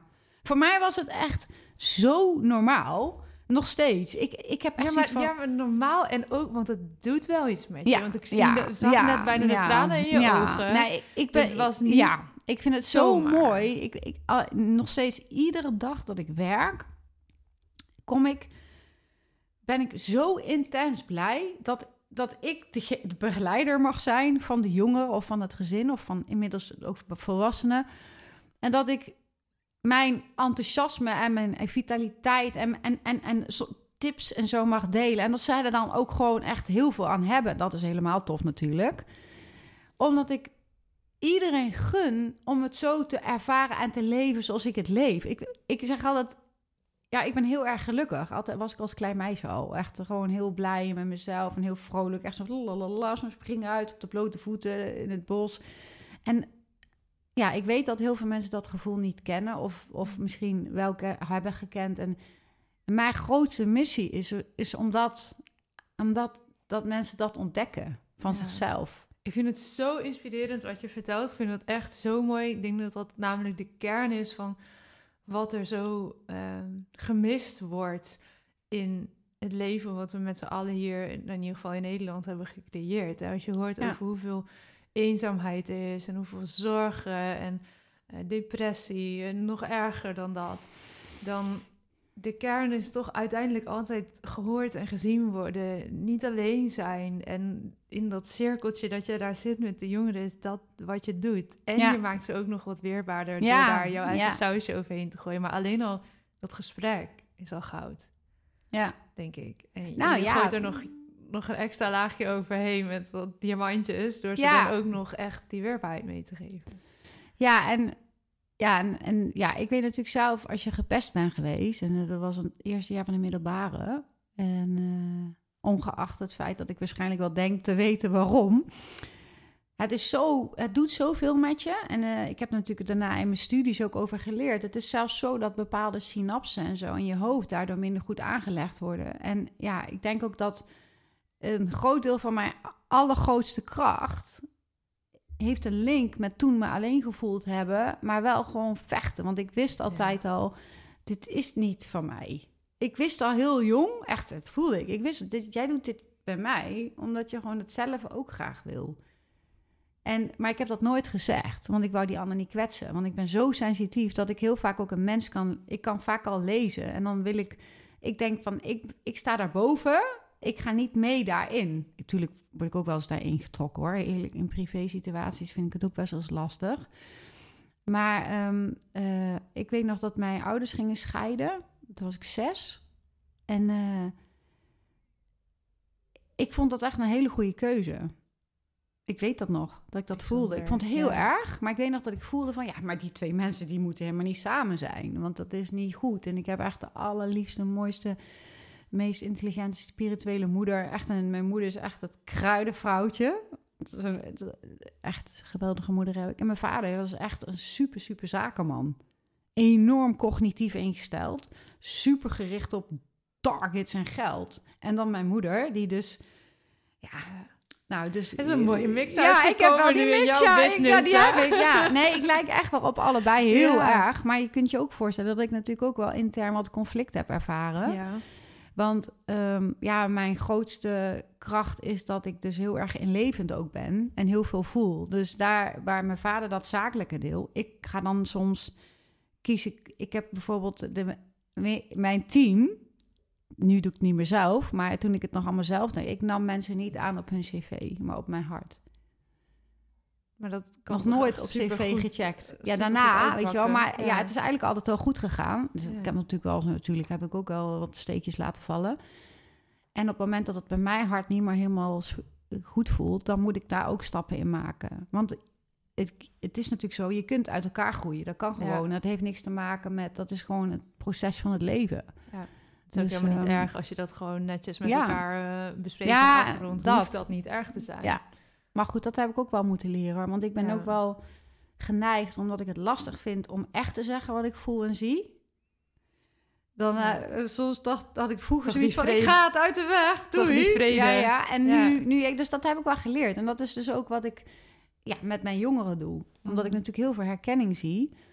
En het, eh, ja, het, het verhaal van het kind in een gescheiden gezin. Ja, ik bedoel, je wordt natuurlijk, je groeit wat sneller op. Nou ja, je hebt wel in die zin heel veel verschillende raakvlakken die jij natuurlijk met de verschillende jongeren kan hebben. Het pestverleden, scheiden, en zo zijn er waarschijnlijk nog wel meer Ja. dingen. Ja. Ehm, doordat je zelf gewoon shit hebt meegemaakt, snap je ook waar ze doorheen gaan. Snap je het Ja, echt waar Ja, ze ik doorheen snap gaan. het en niet alleen maar je, dat je het kan bedenken van hoe het zou kunnen zijn, maar je hebt het echt meegemaakt. Zelf. Ja, en ik, ik heb ook geleerd in mijn opleiding het spelen en het plezier hebben, het lachen. Dat hield. Kijk, we kunnen, hier, we kunnen hier een paar uur aan de tafel gaan hebben over hele heftige dingen. Want ik heb natuurlijk nog veel meer eh, dingen meegemaakt. Maar verbinden heeft te maken met spel en plezier. En weet Ja. je, en, en da- door dat mag dat andere, kan dat andere er ook zijn. Maar andersom wordt het lastig, snap je? En eh, in ons werk, dan is het ook zo leuk, eh, gaan wij dus weer met het lichaam aan de slag. Dus Ja. daar waar het lichaam natuurlijk blokkades heeft door vaak emoties, trauma. eh, ja, niet geleerd hoe ga je er nou mee om? Hè? Hoe, hoe doorvoel je dat nou? Nou, ik heb dat zelf ook allemaal moeten leren, want ik sloeg het weg.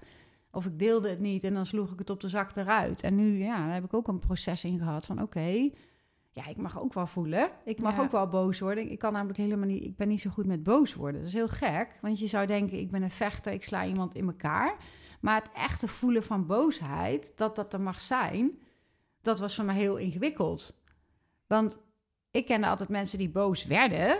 Dat ik echt dacht van, what the fuck? Ik, dat heb ik nooit, snapte ik als kind dan niet. Dacht van, doe eens rustig, joh. Adem eens in Ja. of zo. What the fuck?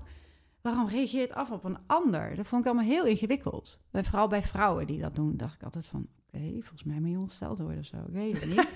maar doe eens rustig, joh. Ja, ja, ja, ja. En ehm, dus daar zat van mij natuurlijk ook wat. En al die dingen, dat is leuk. eh, dat, dat zie en dat voel ik nu in mijn praktijk. En dan denk ik van, oh, en, en nog steeds iedere dag. Weet je hoeveel ik leer van mijn jongeren? Dat geloof ik direct. Echt zo vet. Ik vind dat ook met alle mensen met wie ik mag werken, niet alleen in de podcast, maar ook in de trainingen en zo. Je had er altijd, Ja, altijd hou je er ook Ja, dat je echt denkt van, uit. oh, het laatst zei een van mijn cliënten, nou, dat was echt zo mooi, die zei, ehm, want de verkering was uit of zo, en dat, eh, dat meisje, die, eh, dat meisje, dat wilde weer contact.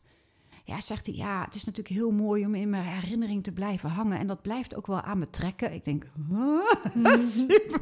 Maar ja, dat is natuurlijk niet meer zoals het nu is- Maar soms worden het zo leuk. Dus ik zeg, dat is echt heel jonge jongen, heel wijs verteld. Dus ik zo, zo. Ik zeg, en hoe doe je dat dan? Helemaal uitleg. Ik van, oké, wauw. Ik weet niet of ik op die leeftijd al eh, Nee, op fantastisch. in die toch? materie. eh, maar dat is echt super leuk. En ja, weet je, ehm, eh, het mooiste is, vind ik, want daar, ik ben dus echt ehm, een held in de tijd uit in, niet in de tijd leven zoals de tijd die er is. Ik ben een beetje tijdloos. Wat bedoel je daarmee? Ik ken geen tijd in mijn passie. Dus als ik iets aan het doen ben, zoals bijvoorbeeld gisteravond, dan geef ik kickboxles. Nou, dan begin ik officieel om half zes. Nou, dat kan ook wel eens vijf over half zes zijn hoor. Als topsporter had ik dat allemaal niet hoor trouwens. En dan om tien over half zeven, terwijl de les om half zeven af is, kijk ik op die klok en denk: oh shit, ik moet nog.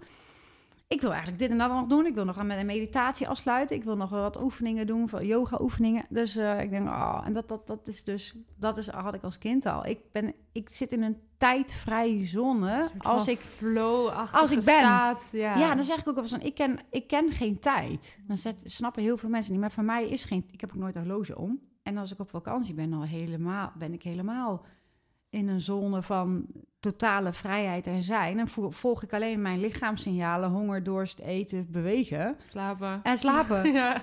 Dus ja, dus dat is, dat, ja, en dat is ook iets wat ik um, ook mensen zou gunnen. Om uh, wat minder strikt te zijn op klokjes, op afspraak. Ja, je afspraak is een afspraak, maar ja, ik bedoel... Ja, dat is best lastig als je in Nederland uh, woont, werkt, leeft. Ja, ja eens. Maar het is ook wel een keuze. Zeker. Denk ik wel eens. Ja, nou ja, die mix, als je die voor jezelf goed kan vinden, ik denk dat dat goud is. Dat je het in jezelf, dat tijdloze af en toe kan vinden. En ja, ook gewoon er bent wanneer er afgesproken is met iemand. Ja, precies. Want ik ben ook echt wel van de afspraak hoor. Zeker wel. Zeker Daar ontkom je ook nee, niet aan Nederland. Niet. Ik, ik heb in Suriname gewoond een tijdje en daar was het soms wel... Ja, ik kom wel morgen even dit of dat langsbrengen oh ja, ja, of in Spanje ook, of gewoon een week later. Nou ja, en dan kwam diegene voorbij of niet. Of die kwam voorbij als jij net even weg was. En dan kwam die misschien overmorgen nog een keer of niet. En soms was dat heel onhandig vanuit het Nederlandse perspectief. Ja, maar sowieso. Maar uiteindelijk, toen ik weer terugkwam, moest ik heel erg wennen aan dat het hier allemaal zo precies kwam. Dat ik echt dacht, jongens, hè, relax, rustig. ja. Manjana. Maar ja, je hebt het ook zo weer, je bent ook zo weer terug. Nou, dat, dat vind ik dat echt, gaat een, ook heel echt een nadeel. Ik, ik ben ook op wereldreis geweest voordat eigenlijk ik besloot topsporter te worden. Echt, uh, toen ik nog studeerde. Daar is eigenlijk mijn hele omschakeling van mijn zijn uh, is eigenlijk ontstaan hoor, op wereldreis. En, um, en uh, toen, nou, ik was in Australië geweest, Thailand, Maleisië een half jaar weg. En ik weet nog dat het gewoon toen normaal was. In 2001 hebben we het over. Nou, moest ik een boot hebben naar een van de eilanden. Dan zei die man gewoon, eh, bootchauffeur, weet ik hoe dat heet. Hoe heet het ook weer? Schipper, oh, schipper die zei gewoon: mm. ehm, Ik ga pas varen als er tien man zijn. Nou, dan zat ik gewoon met een boek op een bankje te wachten. Te wachten. En totaal geen stress. Ik had gewoon een ice coffee, dronk ik toen nog. Van die ja. Nescafé blikjes. Ja, Slecht, daar zit super veel troep in. Maar goed, die dronk ik toen nog. Nou, dan wacht je gewoon. En die kwam terug van mijn wereldreis. En ik weet nog, ik had een blaasontsteking. En ik ging naar de apotheek in Nederland. En dan stond ik in een hele lange rij. En iedereen was aan het klagen. Dus, en ik stond daar nog helemaal te zijn in die modus van Thailand. van, uh, Toen dacht ik, oh ja, een groot verschil. Ja, niet te doen gewoon. En iedereen geïrriteerd op elkaar reageren, weet je wel. Dus dat was wel grappig. Wordt hij daar niet korter van? Nee, maar goed, uh, nu merk ik het ook wel. Hoor. Het is ook wel een beetje, we zitten natuurlijk een beetje in een swipe-maatschappij, zo noem ik het. En uh, als iets niet fijn voelt of niet goed is, dan wordt het weggeswiped. En dat kan natuurlijk op een schermpje. Maar goed, dat kan natuurlijk niet in, in, het, in de praktijk. Leven. En zeker niet in je lijf, want... Ja. Dat wil ik nog eventjes benoemen, want je noemt al een paar keer van de opleiding die je bent gaan doen, maar we hebben nog helemaal niet benoemd wat jij bent gaan doen. En dan valt denk ik ook het kwartje waarom het heel logisch is wat jij nu allemaal doet met de coaching en de sport. Uh, je bent lichaamsgericht therapeut geworden. Ja. Um, wat doe je als lichaamsgericht therapeut? Ik, ik heb daar een beeld van, maar de meeste mensen misschien niet. Wat is dat? Nou, het is, uh, ik heb een opleiding gedaan, Somatic Experiencing. En dat is uh, de grondlegger is Peter Levine.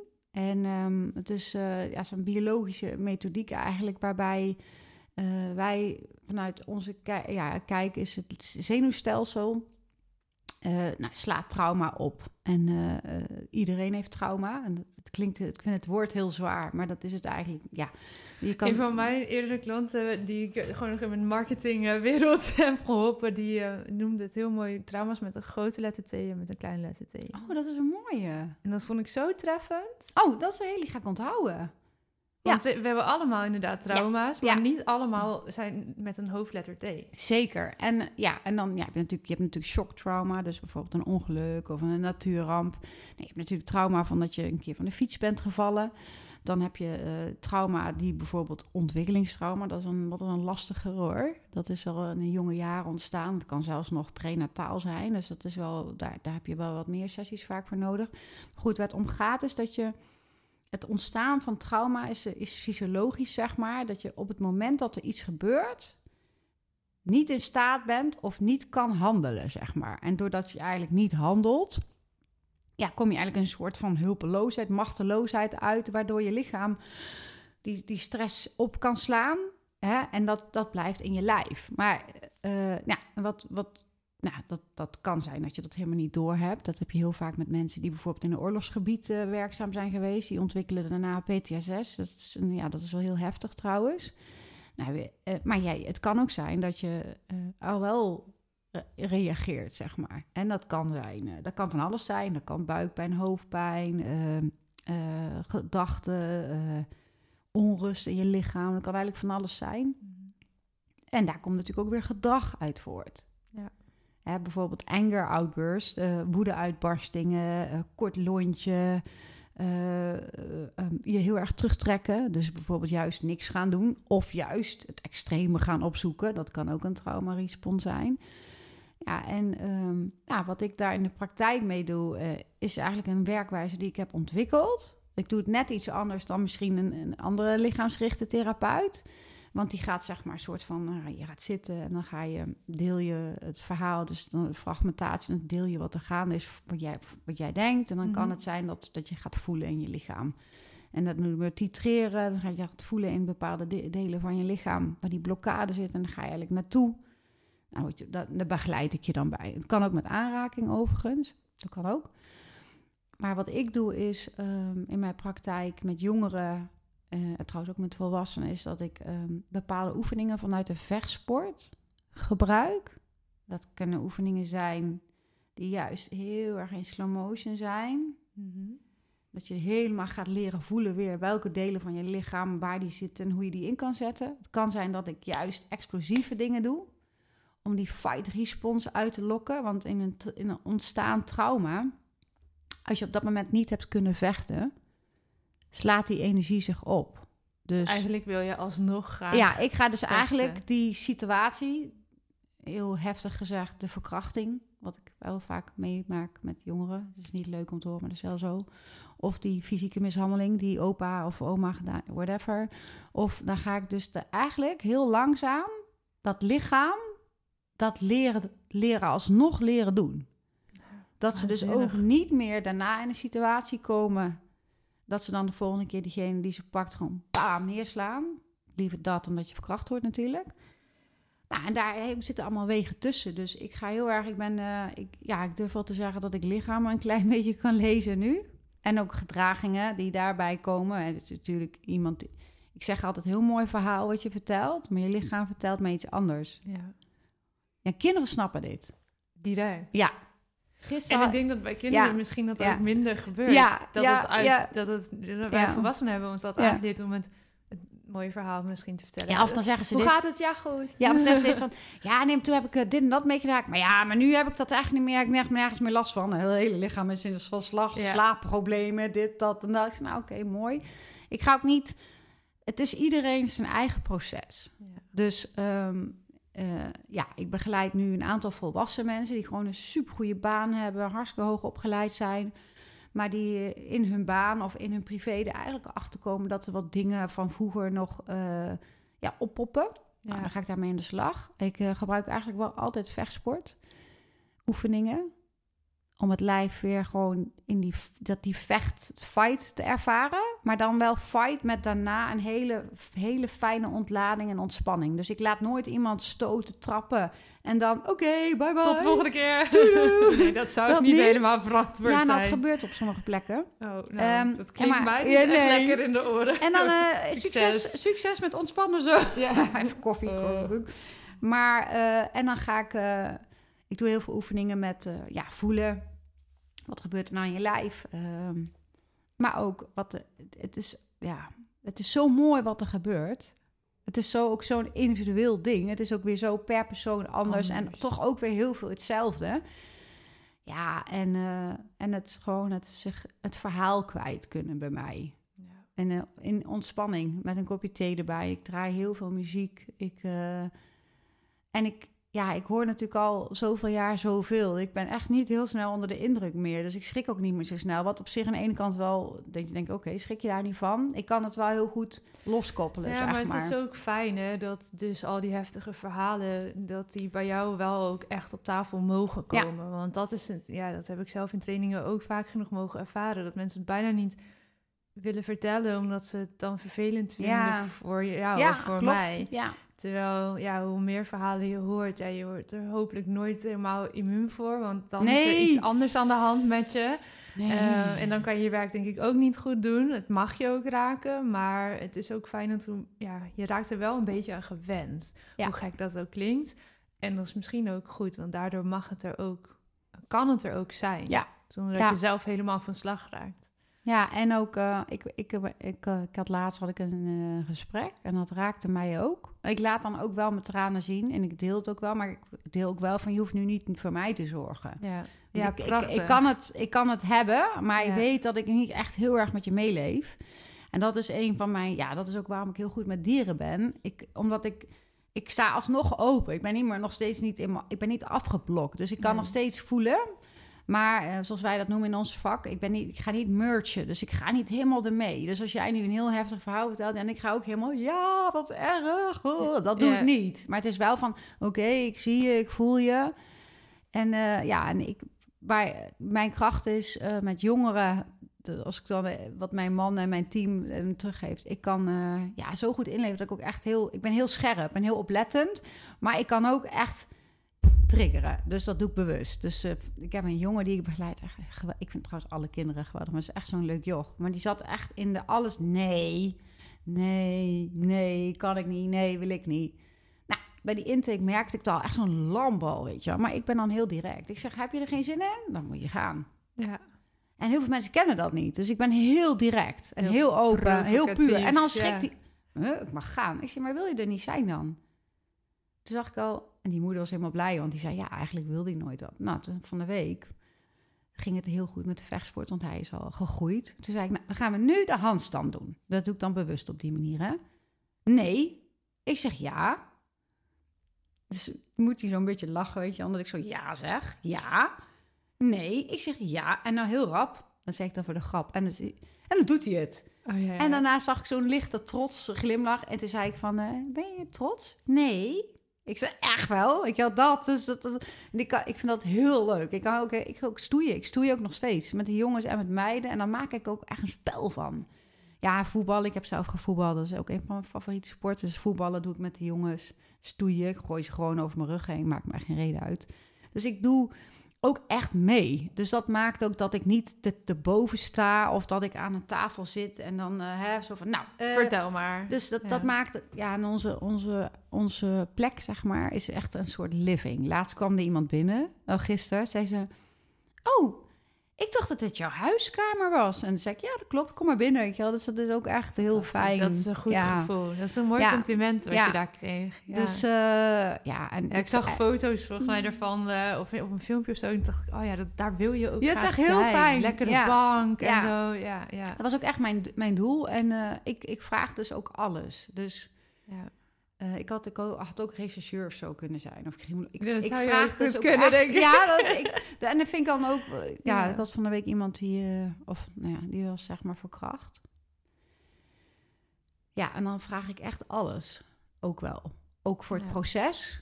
Maar ook omdat ze natuurlijk aangifte gaat doen... en dat ze het dan een keer verteld heeft. Maar ook inderdaad de oude moeder erbij. Dus kun je je voorstellen hoe dat gesprek was? ja, heel heftig. Ja. Maar, En voor de maar moeder... hoe mooi. Dat- Echt heel dat heftig. kan. was echt heel heftig. Ik ben dan ook, dus, dus ik, ook, ik heb ook wel eens meisjes gehad die bijvoorbeeld niet zo liefdevol met hun lichaam omgaan. Mhm. En daardoor ge- geslachtsziektes krijgen en zo. Daar ben ik echt heel open. Echt heel open van ook van, oké, dus je hebt intimiteit gehad met die jongen in de auto. Ik zeg ook gewoon seks, hè. Dat- Ik zeg ook wel wat de jongeren, hoe de jongeren praten. Ik ga heel erg mee in hun taal wel. Ik zeg, ben jij ook klaargekomen dan? En dan schrikken ze. Hoezo dan? Nou, vond je het fijn? Vond je het fijn? Nee, waarom doe je het dan? En weet dat intimiteit, dat hoor je samen te doen. Dat is, jij geeft jouw Mm. mooie lichaam, jouw prachtige zijn, deel je met die man of die vrouw. Maar het is heel normaal dat je het fijn vindt. En niet dat die persoon bepaalt van ik ga jou nu eens even lekker in de auto nemen. Dus dat doe, doe ik ook gewoon. Ja. Ja, en dan ga ik ook nog, eh, vertel ik ook nog over geslachtsziektes en eh, wat dat met zich meebrengt en dat je er onvruchtbaar van kan worden. En dat eh, jij de baas bent over jouw lijf, maar niet zomaar iemand jou mag aanraken. En hoe belangrijk het is wat je dus ook uitstraalt naar een ander. Ja. Rollenspellen doe ik ook. De, de sollicitatiegesprekken, rollenspellen, dat vind ik ook echt heel leuk. Ja. Ja, ik heb een sollicitatie. Oké, dan ga ik oefenen. Dan ga ik ook echt helemaal... Ja, dat, vind ik ook echt heel leuk. Dat was in mijn, ik heb ooit personeel en organisatie gestudeerd in Deventer. En ik werd daar ook voor gevraagd, omdat ik al die gesprekken zo heel leuk vond, behalve slecht nieuws. Dat vond ik echt niet leuk. Toen dacht ik van, nee, dat ga ik echt. Dat vind ik echt niet fijn. hoor. Als ik iemand moet ontslaan of als ik iemand... Jij bent het niet geworden, jij bent het niet Nee. geworden, jij bent het niet geworden. Dat doe ik echt Ja. niet hoor. Dus Nee. dat mag mijn man lekker doen. Maar dat, nee, dat, ik, ben ik weer te lief weer. Ja. Dat heb ik dan ook wel weer.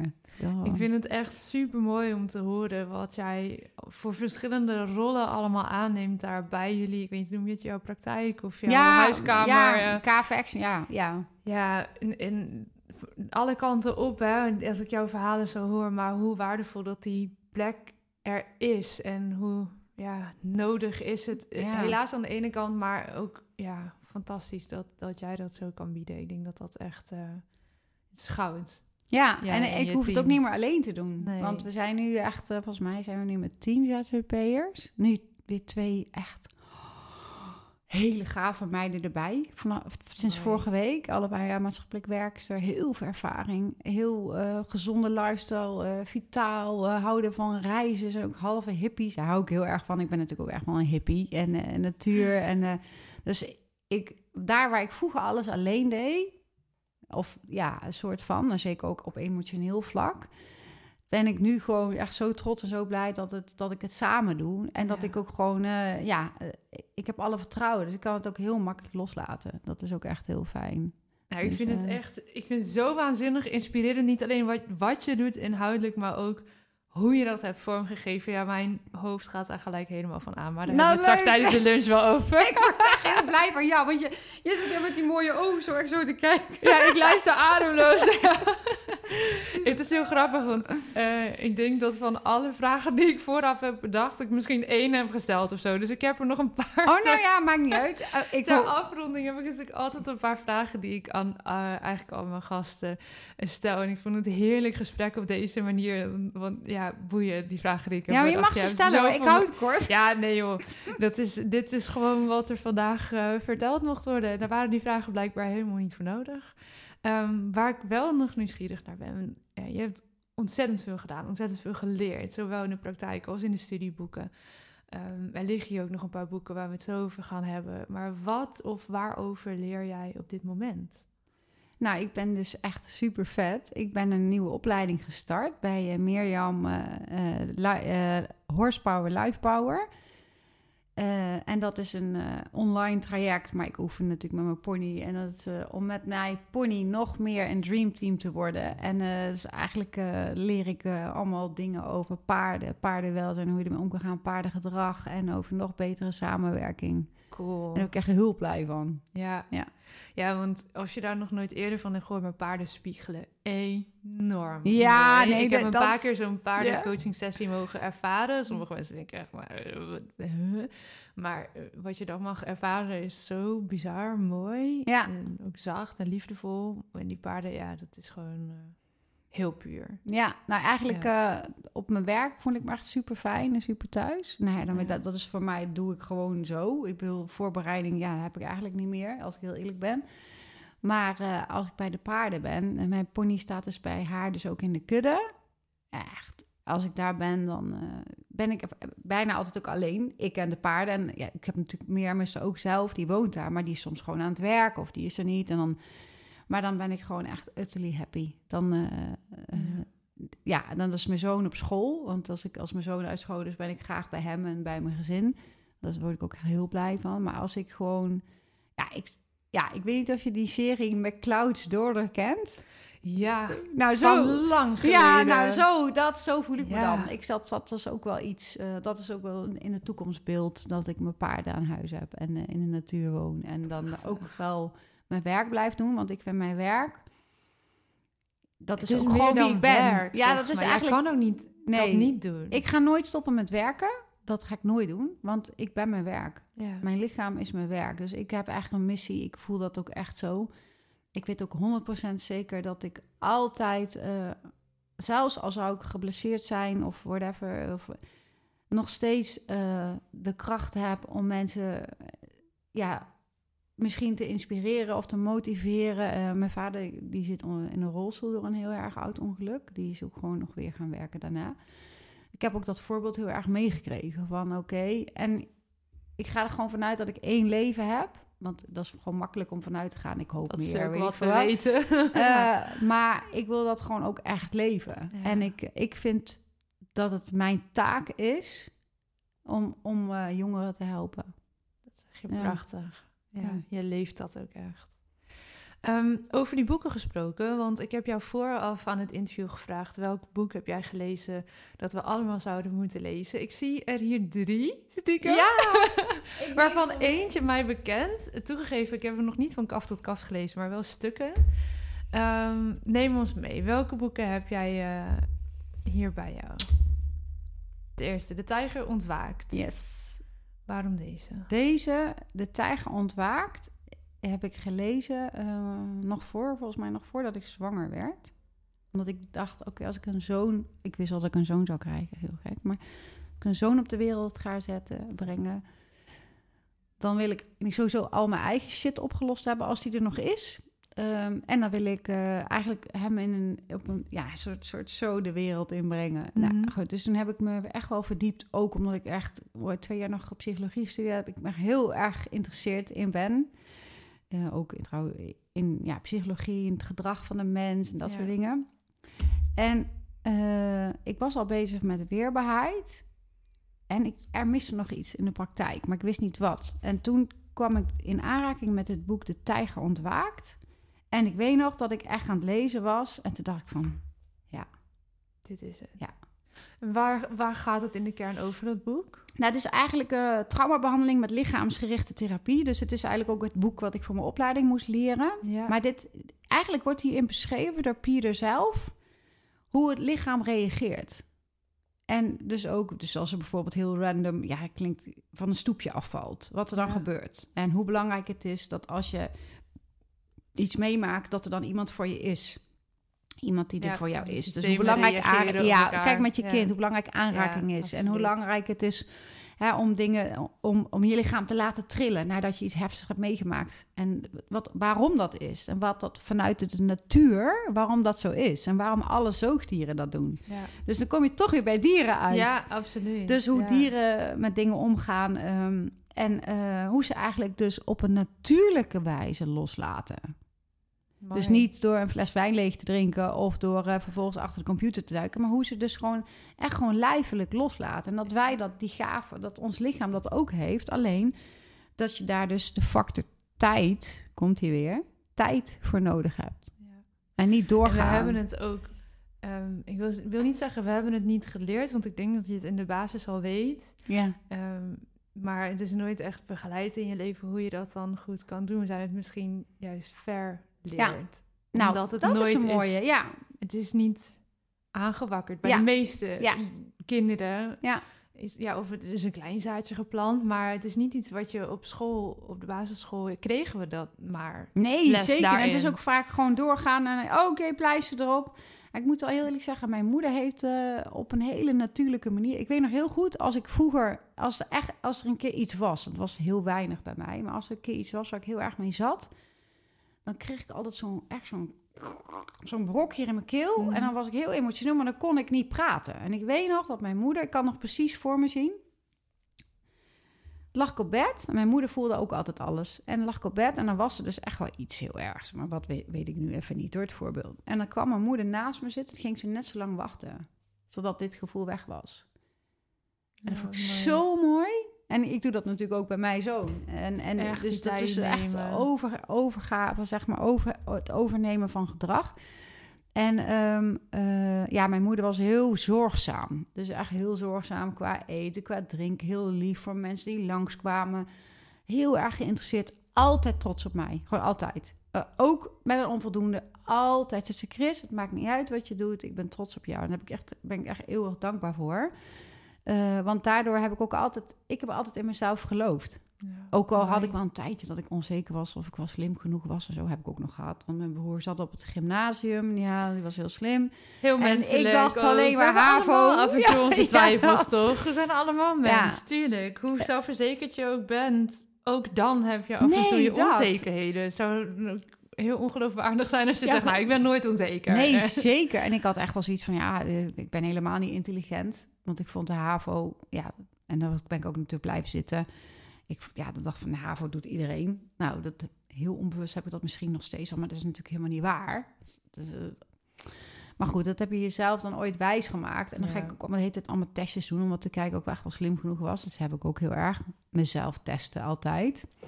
Weet je, dan ga je verder studeren. Niet zozeer om de studie, maar gewoon om te checken. Oh, kan ik ook nog universiteit? Dan kan ik even weten van mezelf. Weet je wel? Is- Ben ik goed genoeg? Mag Ja, ik zijn? dat, Doe ik eh, het dat, toe? eh. Word ik gezien? Ja. Ja, oh, die laagjes. Ja. Maar goed, De Tijger Ontwaakt Ja. is eigenlijk het boek wat ik nu ook aan ouders adviseer... die gewoon bij mij op de praktijk komen. Maar ook aan mensen die met mensen werken. Eigenlijk is dit een Nou boek... ja, ik ga hem zo meteen Ja. gelijk eh, bestellen, want dit klinkt Ja. als een die ik zeker wil en eigenlijk ook gewoon verplicht ben om te lezen. eh, verplicht aan mijn eh, missie. Ja. Nou wil ik als tip erbij geven dat je hem langzaam leest. ja. Want het kan natuurlijk ook dingen oproepen, en dat omdat dat gewoon normaal is.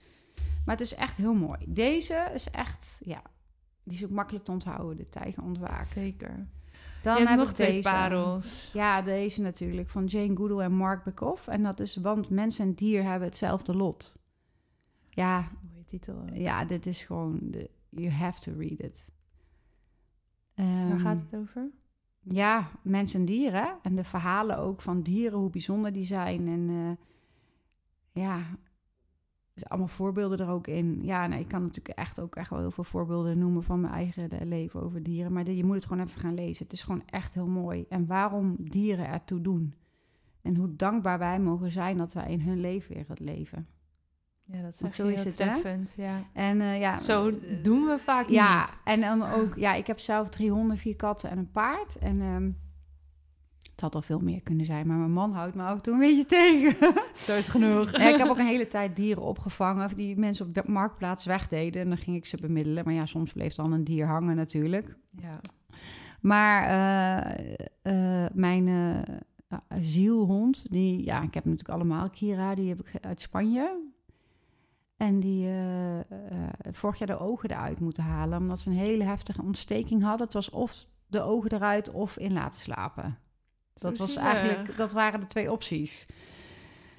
Nou, Ja, wat dus- moet je dan Nee, doen, Ja, hè? dat was Dat al... gewoon- eh, nou, ogen eruit natuurlijk. En eh, ik weet nog op die avond, dat is precies een jaar geleden... dat we die beslissing namen, of ik. Ik heb natuurlijk allemaal uitgezocht wat die oogoperatie voor consequenties en dit en dan dat. En ja, we konden niet op vakantie, dus ik moest ook overleggen met mijn zoon en mijn man. Van ja, we gaan dus niet op vakantie. We hadden vakantie gepland.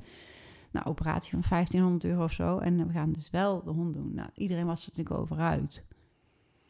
Maar als jij ziet hoe zij nu is, iedere dag weer denk ik van, oh, echt, ik ben zo blij dat ik voor haar heb gekozen. Want ze, ze, ze, ze kwam naar me toe toen. Ik, ik dacht van, oké, we moeten afscheid van haar nemen, want ze is best wel oud voor een grote hond. En alles in mij zei, nee, dat kan niet. Dit, dit kan niet. Dit, dit kan niet. Ik kan haar niet laten weggaan. Dat kan gewoon niet. Ik weet nog dat ik echt met haar op de grond lag huilen. En vrienden van mij zeiden, haar inslapen. Het is maar een hond. Nou, toen Het is niet maar een hond. Echt, alles, dan kan ik ook gewoon, mijn vriendschap wordt dan kan ook gewoon minder worden daardoor. Als iemand dat zegt, dan kom je bij mij op het meest tere stukje uit. Dat kan je gewoon niet. Als iemand niks met honden heeft, want paarden, kan ik eigenlijk bijna wel zeggen dat we misschien de vriendschap ook nooit zo verbindend zal zijn. Dat En helemaal kan ik echt niks aan doen. dan- Als je niks met dieren Nee. hebt, beter ga je geen kinderen nemen. Maar goed, nee, dat is- mag ik niet zeggen. Maar goed, Nou, zullen we die discussie pakken? Nee, nee, laat me niet zeggen. Maar goed, ehm, eh, maar goed, die hond nu, als je het ziet, zij weet gewoon waar ik ben. Ja. Als ik geen geluid maak. Ze ruikt je, ze voelt Ja, je. alles. Ja. Dat is echt, eh, als je er ziet rennen zonder ogen, dan komt ze zo helemaal blij aanlopen. Dan roep ik er. Als ze mij hoort, komt ze rennen op me af. Gewoon. Ja, dat is echt. Zo letterlijk Ja, blind vertrouwen. Ja. Nou, nou, die is mooi. Dus ehm, dit boek dus, want mensen Ja. dieren hebben hetzelfde lot. En eh, nou, deze is echt... Ik heb hem in het Engels gelezen. En dat is The Body Keeps the Score. Maar in het Nederlands is het Traumasporen. Die heb je dus ook in het Nederlands. Toen ik Mhm. hem las, was hij nog niet in het Nederlands vertaald. En die is van de Nederlandse professor Bessel van der Kolk. Geniale man. Hij heeft een praktijk in, eh, in eh, San Francisco, geloof ik. En dat gaat over herstel van lichaam, brein en geest... naar on- eh, overweldigende ervaringen. Eerlijk waar, echt, echt een topboek. Ik gebruik hem heel vaak ook in mijn praktijk. Ehm, ja, het is echt supergoed. Wat maar goed, eh, het is... wat- het is een dikke pil. Ik ben erin begonnen. Ik heb hem nog niet uit. Ik lees hem ook in, in delen. Eh, het is nogal Snap ik. wat wat er geschreven wordt allemaal. Maar wel heel, heel interessant. Ehm, wat heb jij daar vooral uitgehaald uit dit boek? Ja, dat de body de score houdt, bijhoudt. Dus Ja, dat je echt ervoor moet zorgen dat jouw lichaam, je tempel, dat je die goed voedt. eh, dat je daarvoor zorgt, dat je die laat bewegen. En dat je gewoon ja, bewust van bent dat ieder woord wat je hoort, dat je lichaam het ook hoort. Ja. Dus ja, dit klinkt heel, eh, voor sommige mensen misschien gek. Probeer met mensen om te gaan die je energie geven. Die jou blij maken. Die jouw lichaam ook Voeden. laten ontspannen en voeden. Waar je mee kan lachen. En kijk uit met drama, driehoek, verhaal, gesprekken, ellende. In, zowel in privé als in, in je dingen. Dus zorg ervoor dat jouw lichaam ja, krijgt wat hij nodig heeft. En dat je vastgehouden wordt, aangeraakt wordt en gezien wordt zoals jij graag ja, ge- gezien wilt worden. Dus positiviteit, liefde, bewegen, gezonde voeding, ja, dat is dat. En, en weet ook dat als je trauma hebt, dat, dat je het niet alleen hoeft te doen. Want vaak mensen die getraumatiseerd zijn, die hebben de neiging om zich terug te trekken en het alleen te doen. En ja, weet ook dat best wel wat gedragingen, maar ook eh, fysieke klachten, eh, ADHD, noem maar op, is ook allemaal trauma gerelateerd. En dat heel veel al in de jonge jaren ontstaat. En dat je, dat ik geloof dat je altijd nog alles kan helen. Ja, dat zeg je maar. Ja, daar geloof ik echt feilloos in. Ik heb het met mijn dieren gezien. Tuurlijk zul je misschien een lichter, eh, ja, licht wat eerder getriggerd zijn als je een bepaalde sensitiviteit hebt. Maar ik geloof echt in.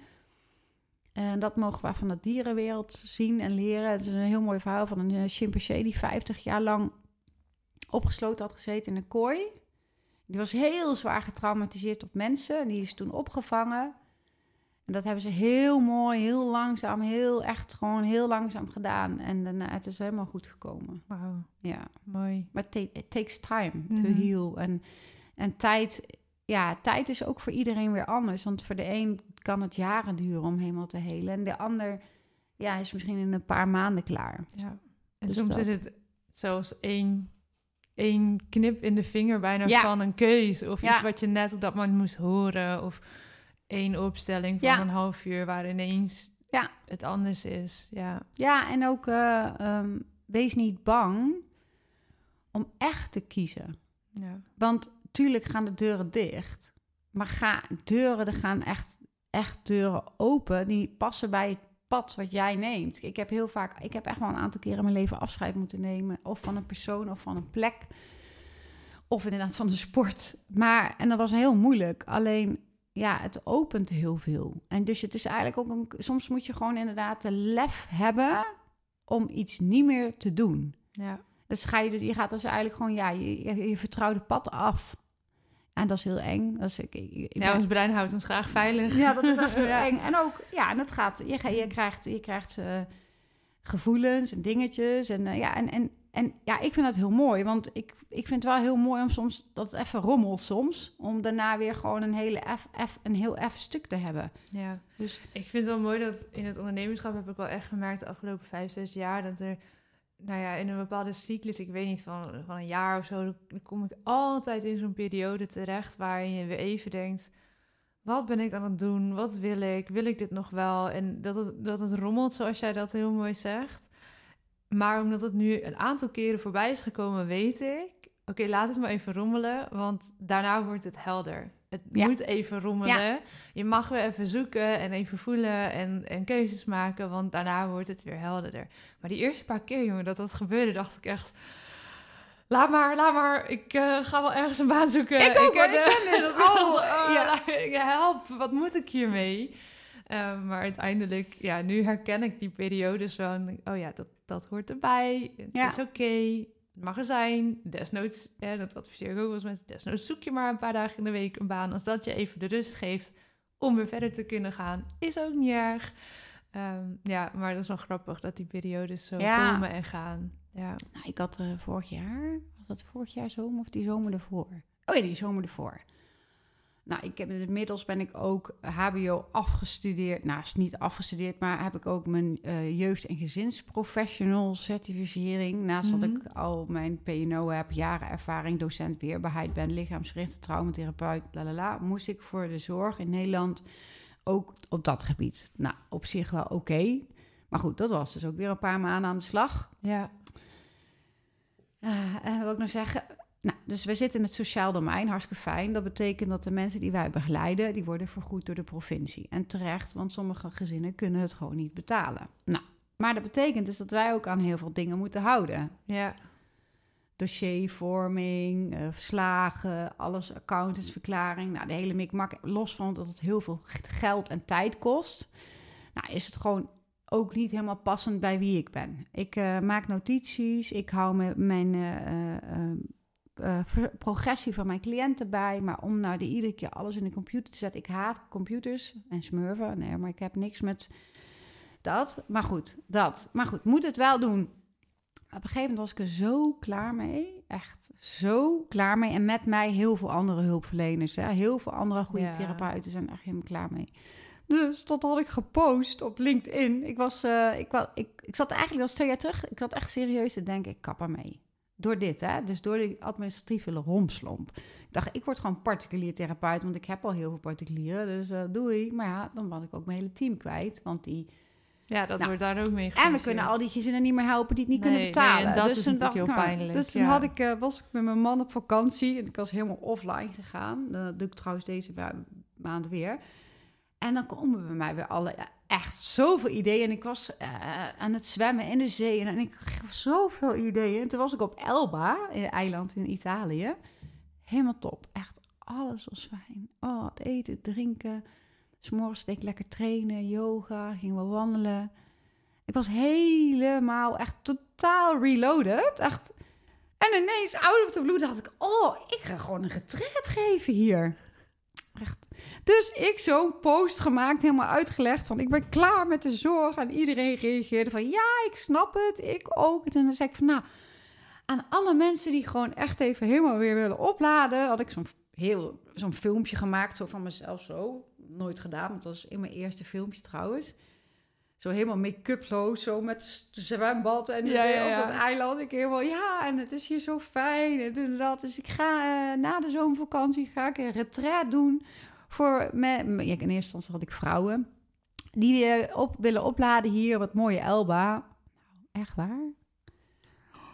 Ik schrok me kapot. Ik had in één keer op die dag zelf al vijf aanmeldingen. Wauw. En eh 10.000 views of zo op dat filmpje. Nou, ik dacht echt van... "Huh? Hoeveel mensen hebben daar behoefte aan? Nou, lang verhaal kort te maken. In oktober, precies anderhalf maand verder... zat ik op Elba met een groep. Wat leuk. Wat een mooi verhaal. Nooit gedaan. Ik dacht, fuck Nee. it. Dus ik gewoon een huis Ik vind gehuurd. gewoon leuk. Ik ga het Ja, gewoon doen. ik dacht, ja, wat ga ik eigenlijk doen? En eh, helemaal niet, geen plan gemaakt, geen businessplan. Helemaal niet, wat ga je nou op die dagen doen? dus ik gewoon... Dat kwam eh, wel goed. Ja, s'morgens gewoon eh, een sessie, een kickbox sessie op het strand, een meditatie, lekker lunchen, teruglopen de bergen op, naar het huis terug, vrije tijd. Nou, was helemaal geweldig. Klinkt Gaan we vijf- nog een keer? nou ja, dat weet ik niet. Ik wil dan, ik wil dan altijd weer wat nieuws. Ja. Dus dan zou ik het denk ik in de nature doen, in een bos. Tussen de chimpansees in Oeganda. Ja, maar ja. Met ja, camera oh, hoe vet. oh, dat gaan we doen. Superleuk. Nee, dat wordt denk ik, ik vermoed iets van in de natuur en dan misschien wel kamperend en dan met kampvuur en een sessie, sessies en dan doe ik wat somatic work. Ja, weet ik nog niet. Maar heel eerlijk, ik heb het dus super druk en in de weekenden ben ik het liefst bij mijn paard. Dus dat. En Ja. qua financiën, als ik heel eerlijk ben, Ja, ik werk drie dagen. eh, ik ben hartstikke content. Ik heb nooit als wens gehad heel veel geld verdienen. Dus eh, wel genoeg dat ik mijn, pa mijn gezin kan, mooi kan leven. Nou, dat kan ik. En mijn gezin kan onderhouden. En eh, ja, mijn hobby's kan uitoefenen. Dat doe ik allemaal. Dus daar ben ik heel blij mee. Dus dan doe ik het echt puur omdat ik het leuk vind. Ja. Ik doe nou, nu, dat is, ik maar doe- dan meestal stroomt het dan ook veel ja, daarom. hè? Ik doe nu echt alleen nog Niet maar dingen die ik leuk vind. Ja. Dus eh, dingen die ik niet leuk vind, zeg ik ook gewoon nee op. Of als het niet goed voelt, zeg ik gewoon nee. Ja. Ja. Ah, je hebt groot En eh, gelijk. zij mogen met het antwoord dealen die ik geef. Nee, dat, las ik laatst ook weer zo. Maar nee is een vo volledige zin. Ja, oh, die is ook mooi. Die, heb ik, die ken ik nog niet. Oh, die is was een, zo'n ja, soort van commercial. En dat was ook een beetje zo'n empowerment videootje, weet je wel. En dat ging Ah, is van, mooi. ja, maar Hmm. nee is een hele zin. Je hoeft niet altijd uit te leggen waarom het antwoord nee is. Hè. Vaak willen we ons dan verantwoorden of Ja. hebben de, ja, uitleggen waarom, waarom Ja. dan niet. Of, eh, en, en zeker ook als je het dan hebt over weerbaarheid. En eh, ja, je mag dus gewoon nee zeggen. En nee is een hele zin. Mooi, die ga ik onthouden. En trouwens, tussen neus en lippen door, ik zie allemaal hartjes in die plant, hè? Hartjesbladeren. Ja, ja. Ja, mooi. Dat wil ik nog even delen. Dat vind ik echt heel leuk. dat zien de mensen natuurlijk niet die luisteren. Nee, maar, maar ik zit al even naar hartjes plant. te kijken. Ja, ja, ja, ja. Ik heb ook echt wat met hartjes, hoor. Ja. En vlinders.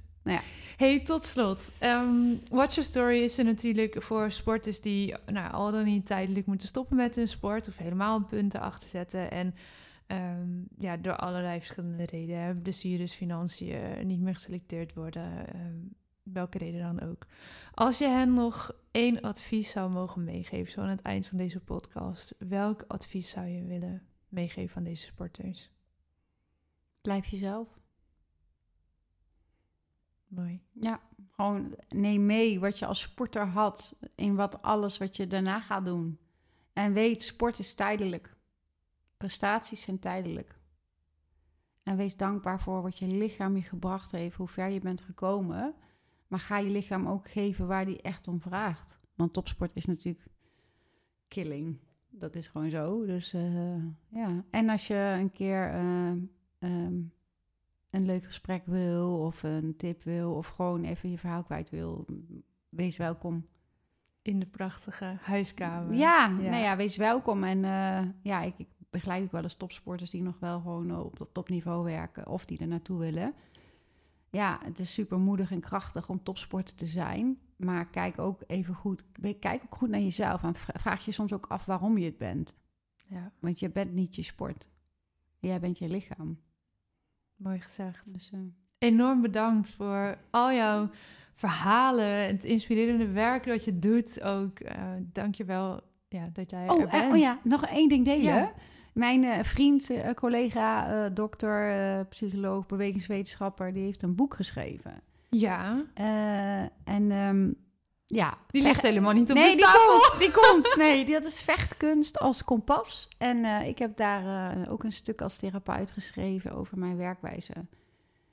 En wanneer- wanneer komt die? Ja, hij zou voor de zomer, het kan ook na de zomer zijn. Maar Binnenkort. ja, en nou ja, ik ben ook wel zelf aan het schrijven hoor. Alleen ik ga nog niet, een, eh, ik ga nog niet zeggen hoe en wat wanneer. Nee. Want ik, ja, iets houdt me nog tegen. Ik ben gaan onderzoeken wat me een beetje tegenhoudt. Maar ik wil zelf ook nog... eh, Stuur ons Nou. eventjes een eh, linkje zodra het boek online te bestellen is. Dan voegen we het dan gewoon toe aan de podcast en aan de blog. Die, die Ja. staan natuurlijk eerder al erop. Maar als je deze aflevering later luistert, na de zomer van eh, 2023 zitten we in. Ja. ja. oh ja, ja. Het kan zijn dat iemand dit over twee jaar zo luistert. Ja, nee, oké, Eh, ja, dan kunnen ze het Ja. eh, daar terug Ja, vinden. leuk. Nou, super. Enorm bedankt. Maar En- jij bedankt, want jij, door jouw open kijk en je blik en jouw manier van vraag stellen, was echt super fijn. Ja, Dat doe je, dit, dit kan je echt heel goed. dankjewel. Ja. Heel graag gedaan. Oh, nou, Oké, daar sluiten we mee af. Proost met een glaasje water. Dankjewel voor het luisteren naar deze aflevering van de Watch Your Story podcast. Ben je op zoek naar een luisterend oor omdat je in een lastige fase zit binnen of na jouw sportieve leven? Word dan vandaag nog lid van ons platform. Dit kan heel eenvoudig via watchyourstory.nl. Wil je liever persoonlijk contact over jouw situatie? Mail ons dan via team@watchyourstory.nl. Je mailt ons vertrouwelijk en krijgt altijd een antwoord. Verder vinden we het natuurlijk super leuk om te weten wie er luistert. Deel deze aflevering vooral binnen je netwerk en op social media. Wil je nooit meer een aflevering missen? Abonneer je dan op ons kanaal via jouw favoriete podcast-app. Nogmaals bedankt voor het luisteren. Tot de volgende aflevering en onthoud, your story counts.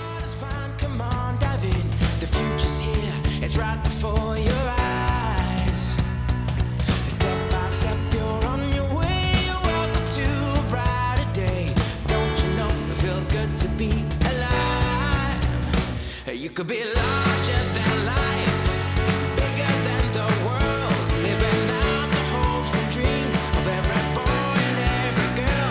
You could fly higher than the sky, shine brighter than the stars. You could have all you ever wanted, shoot the moon and reach for Mars. You know you could.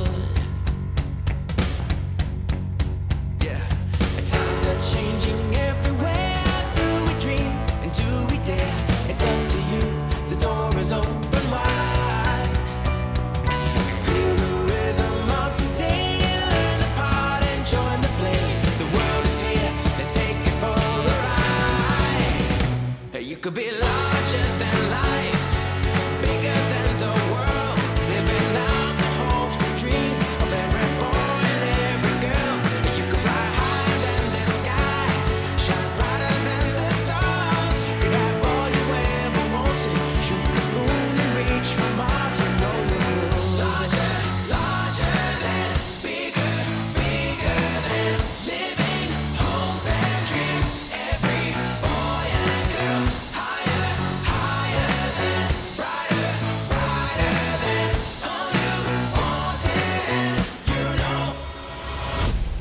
could be lying.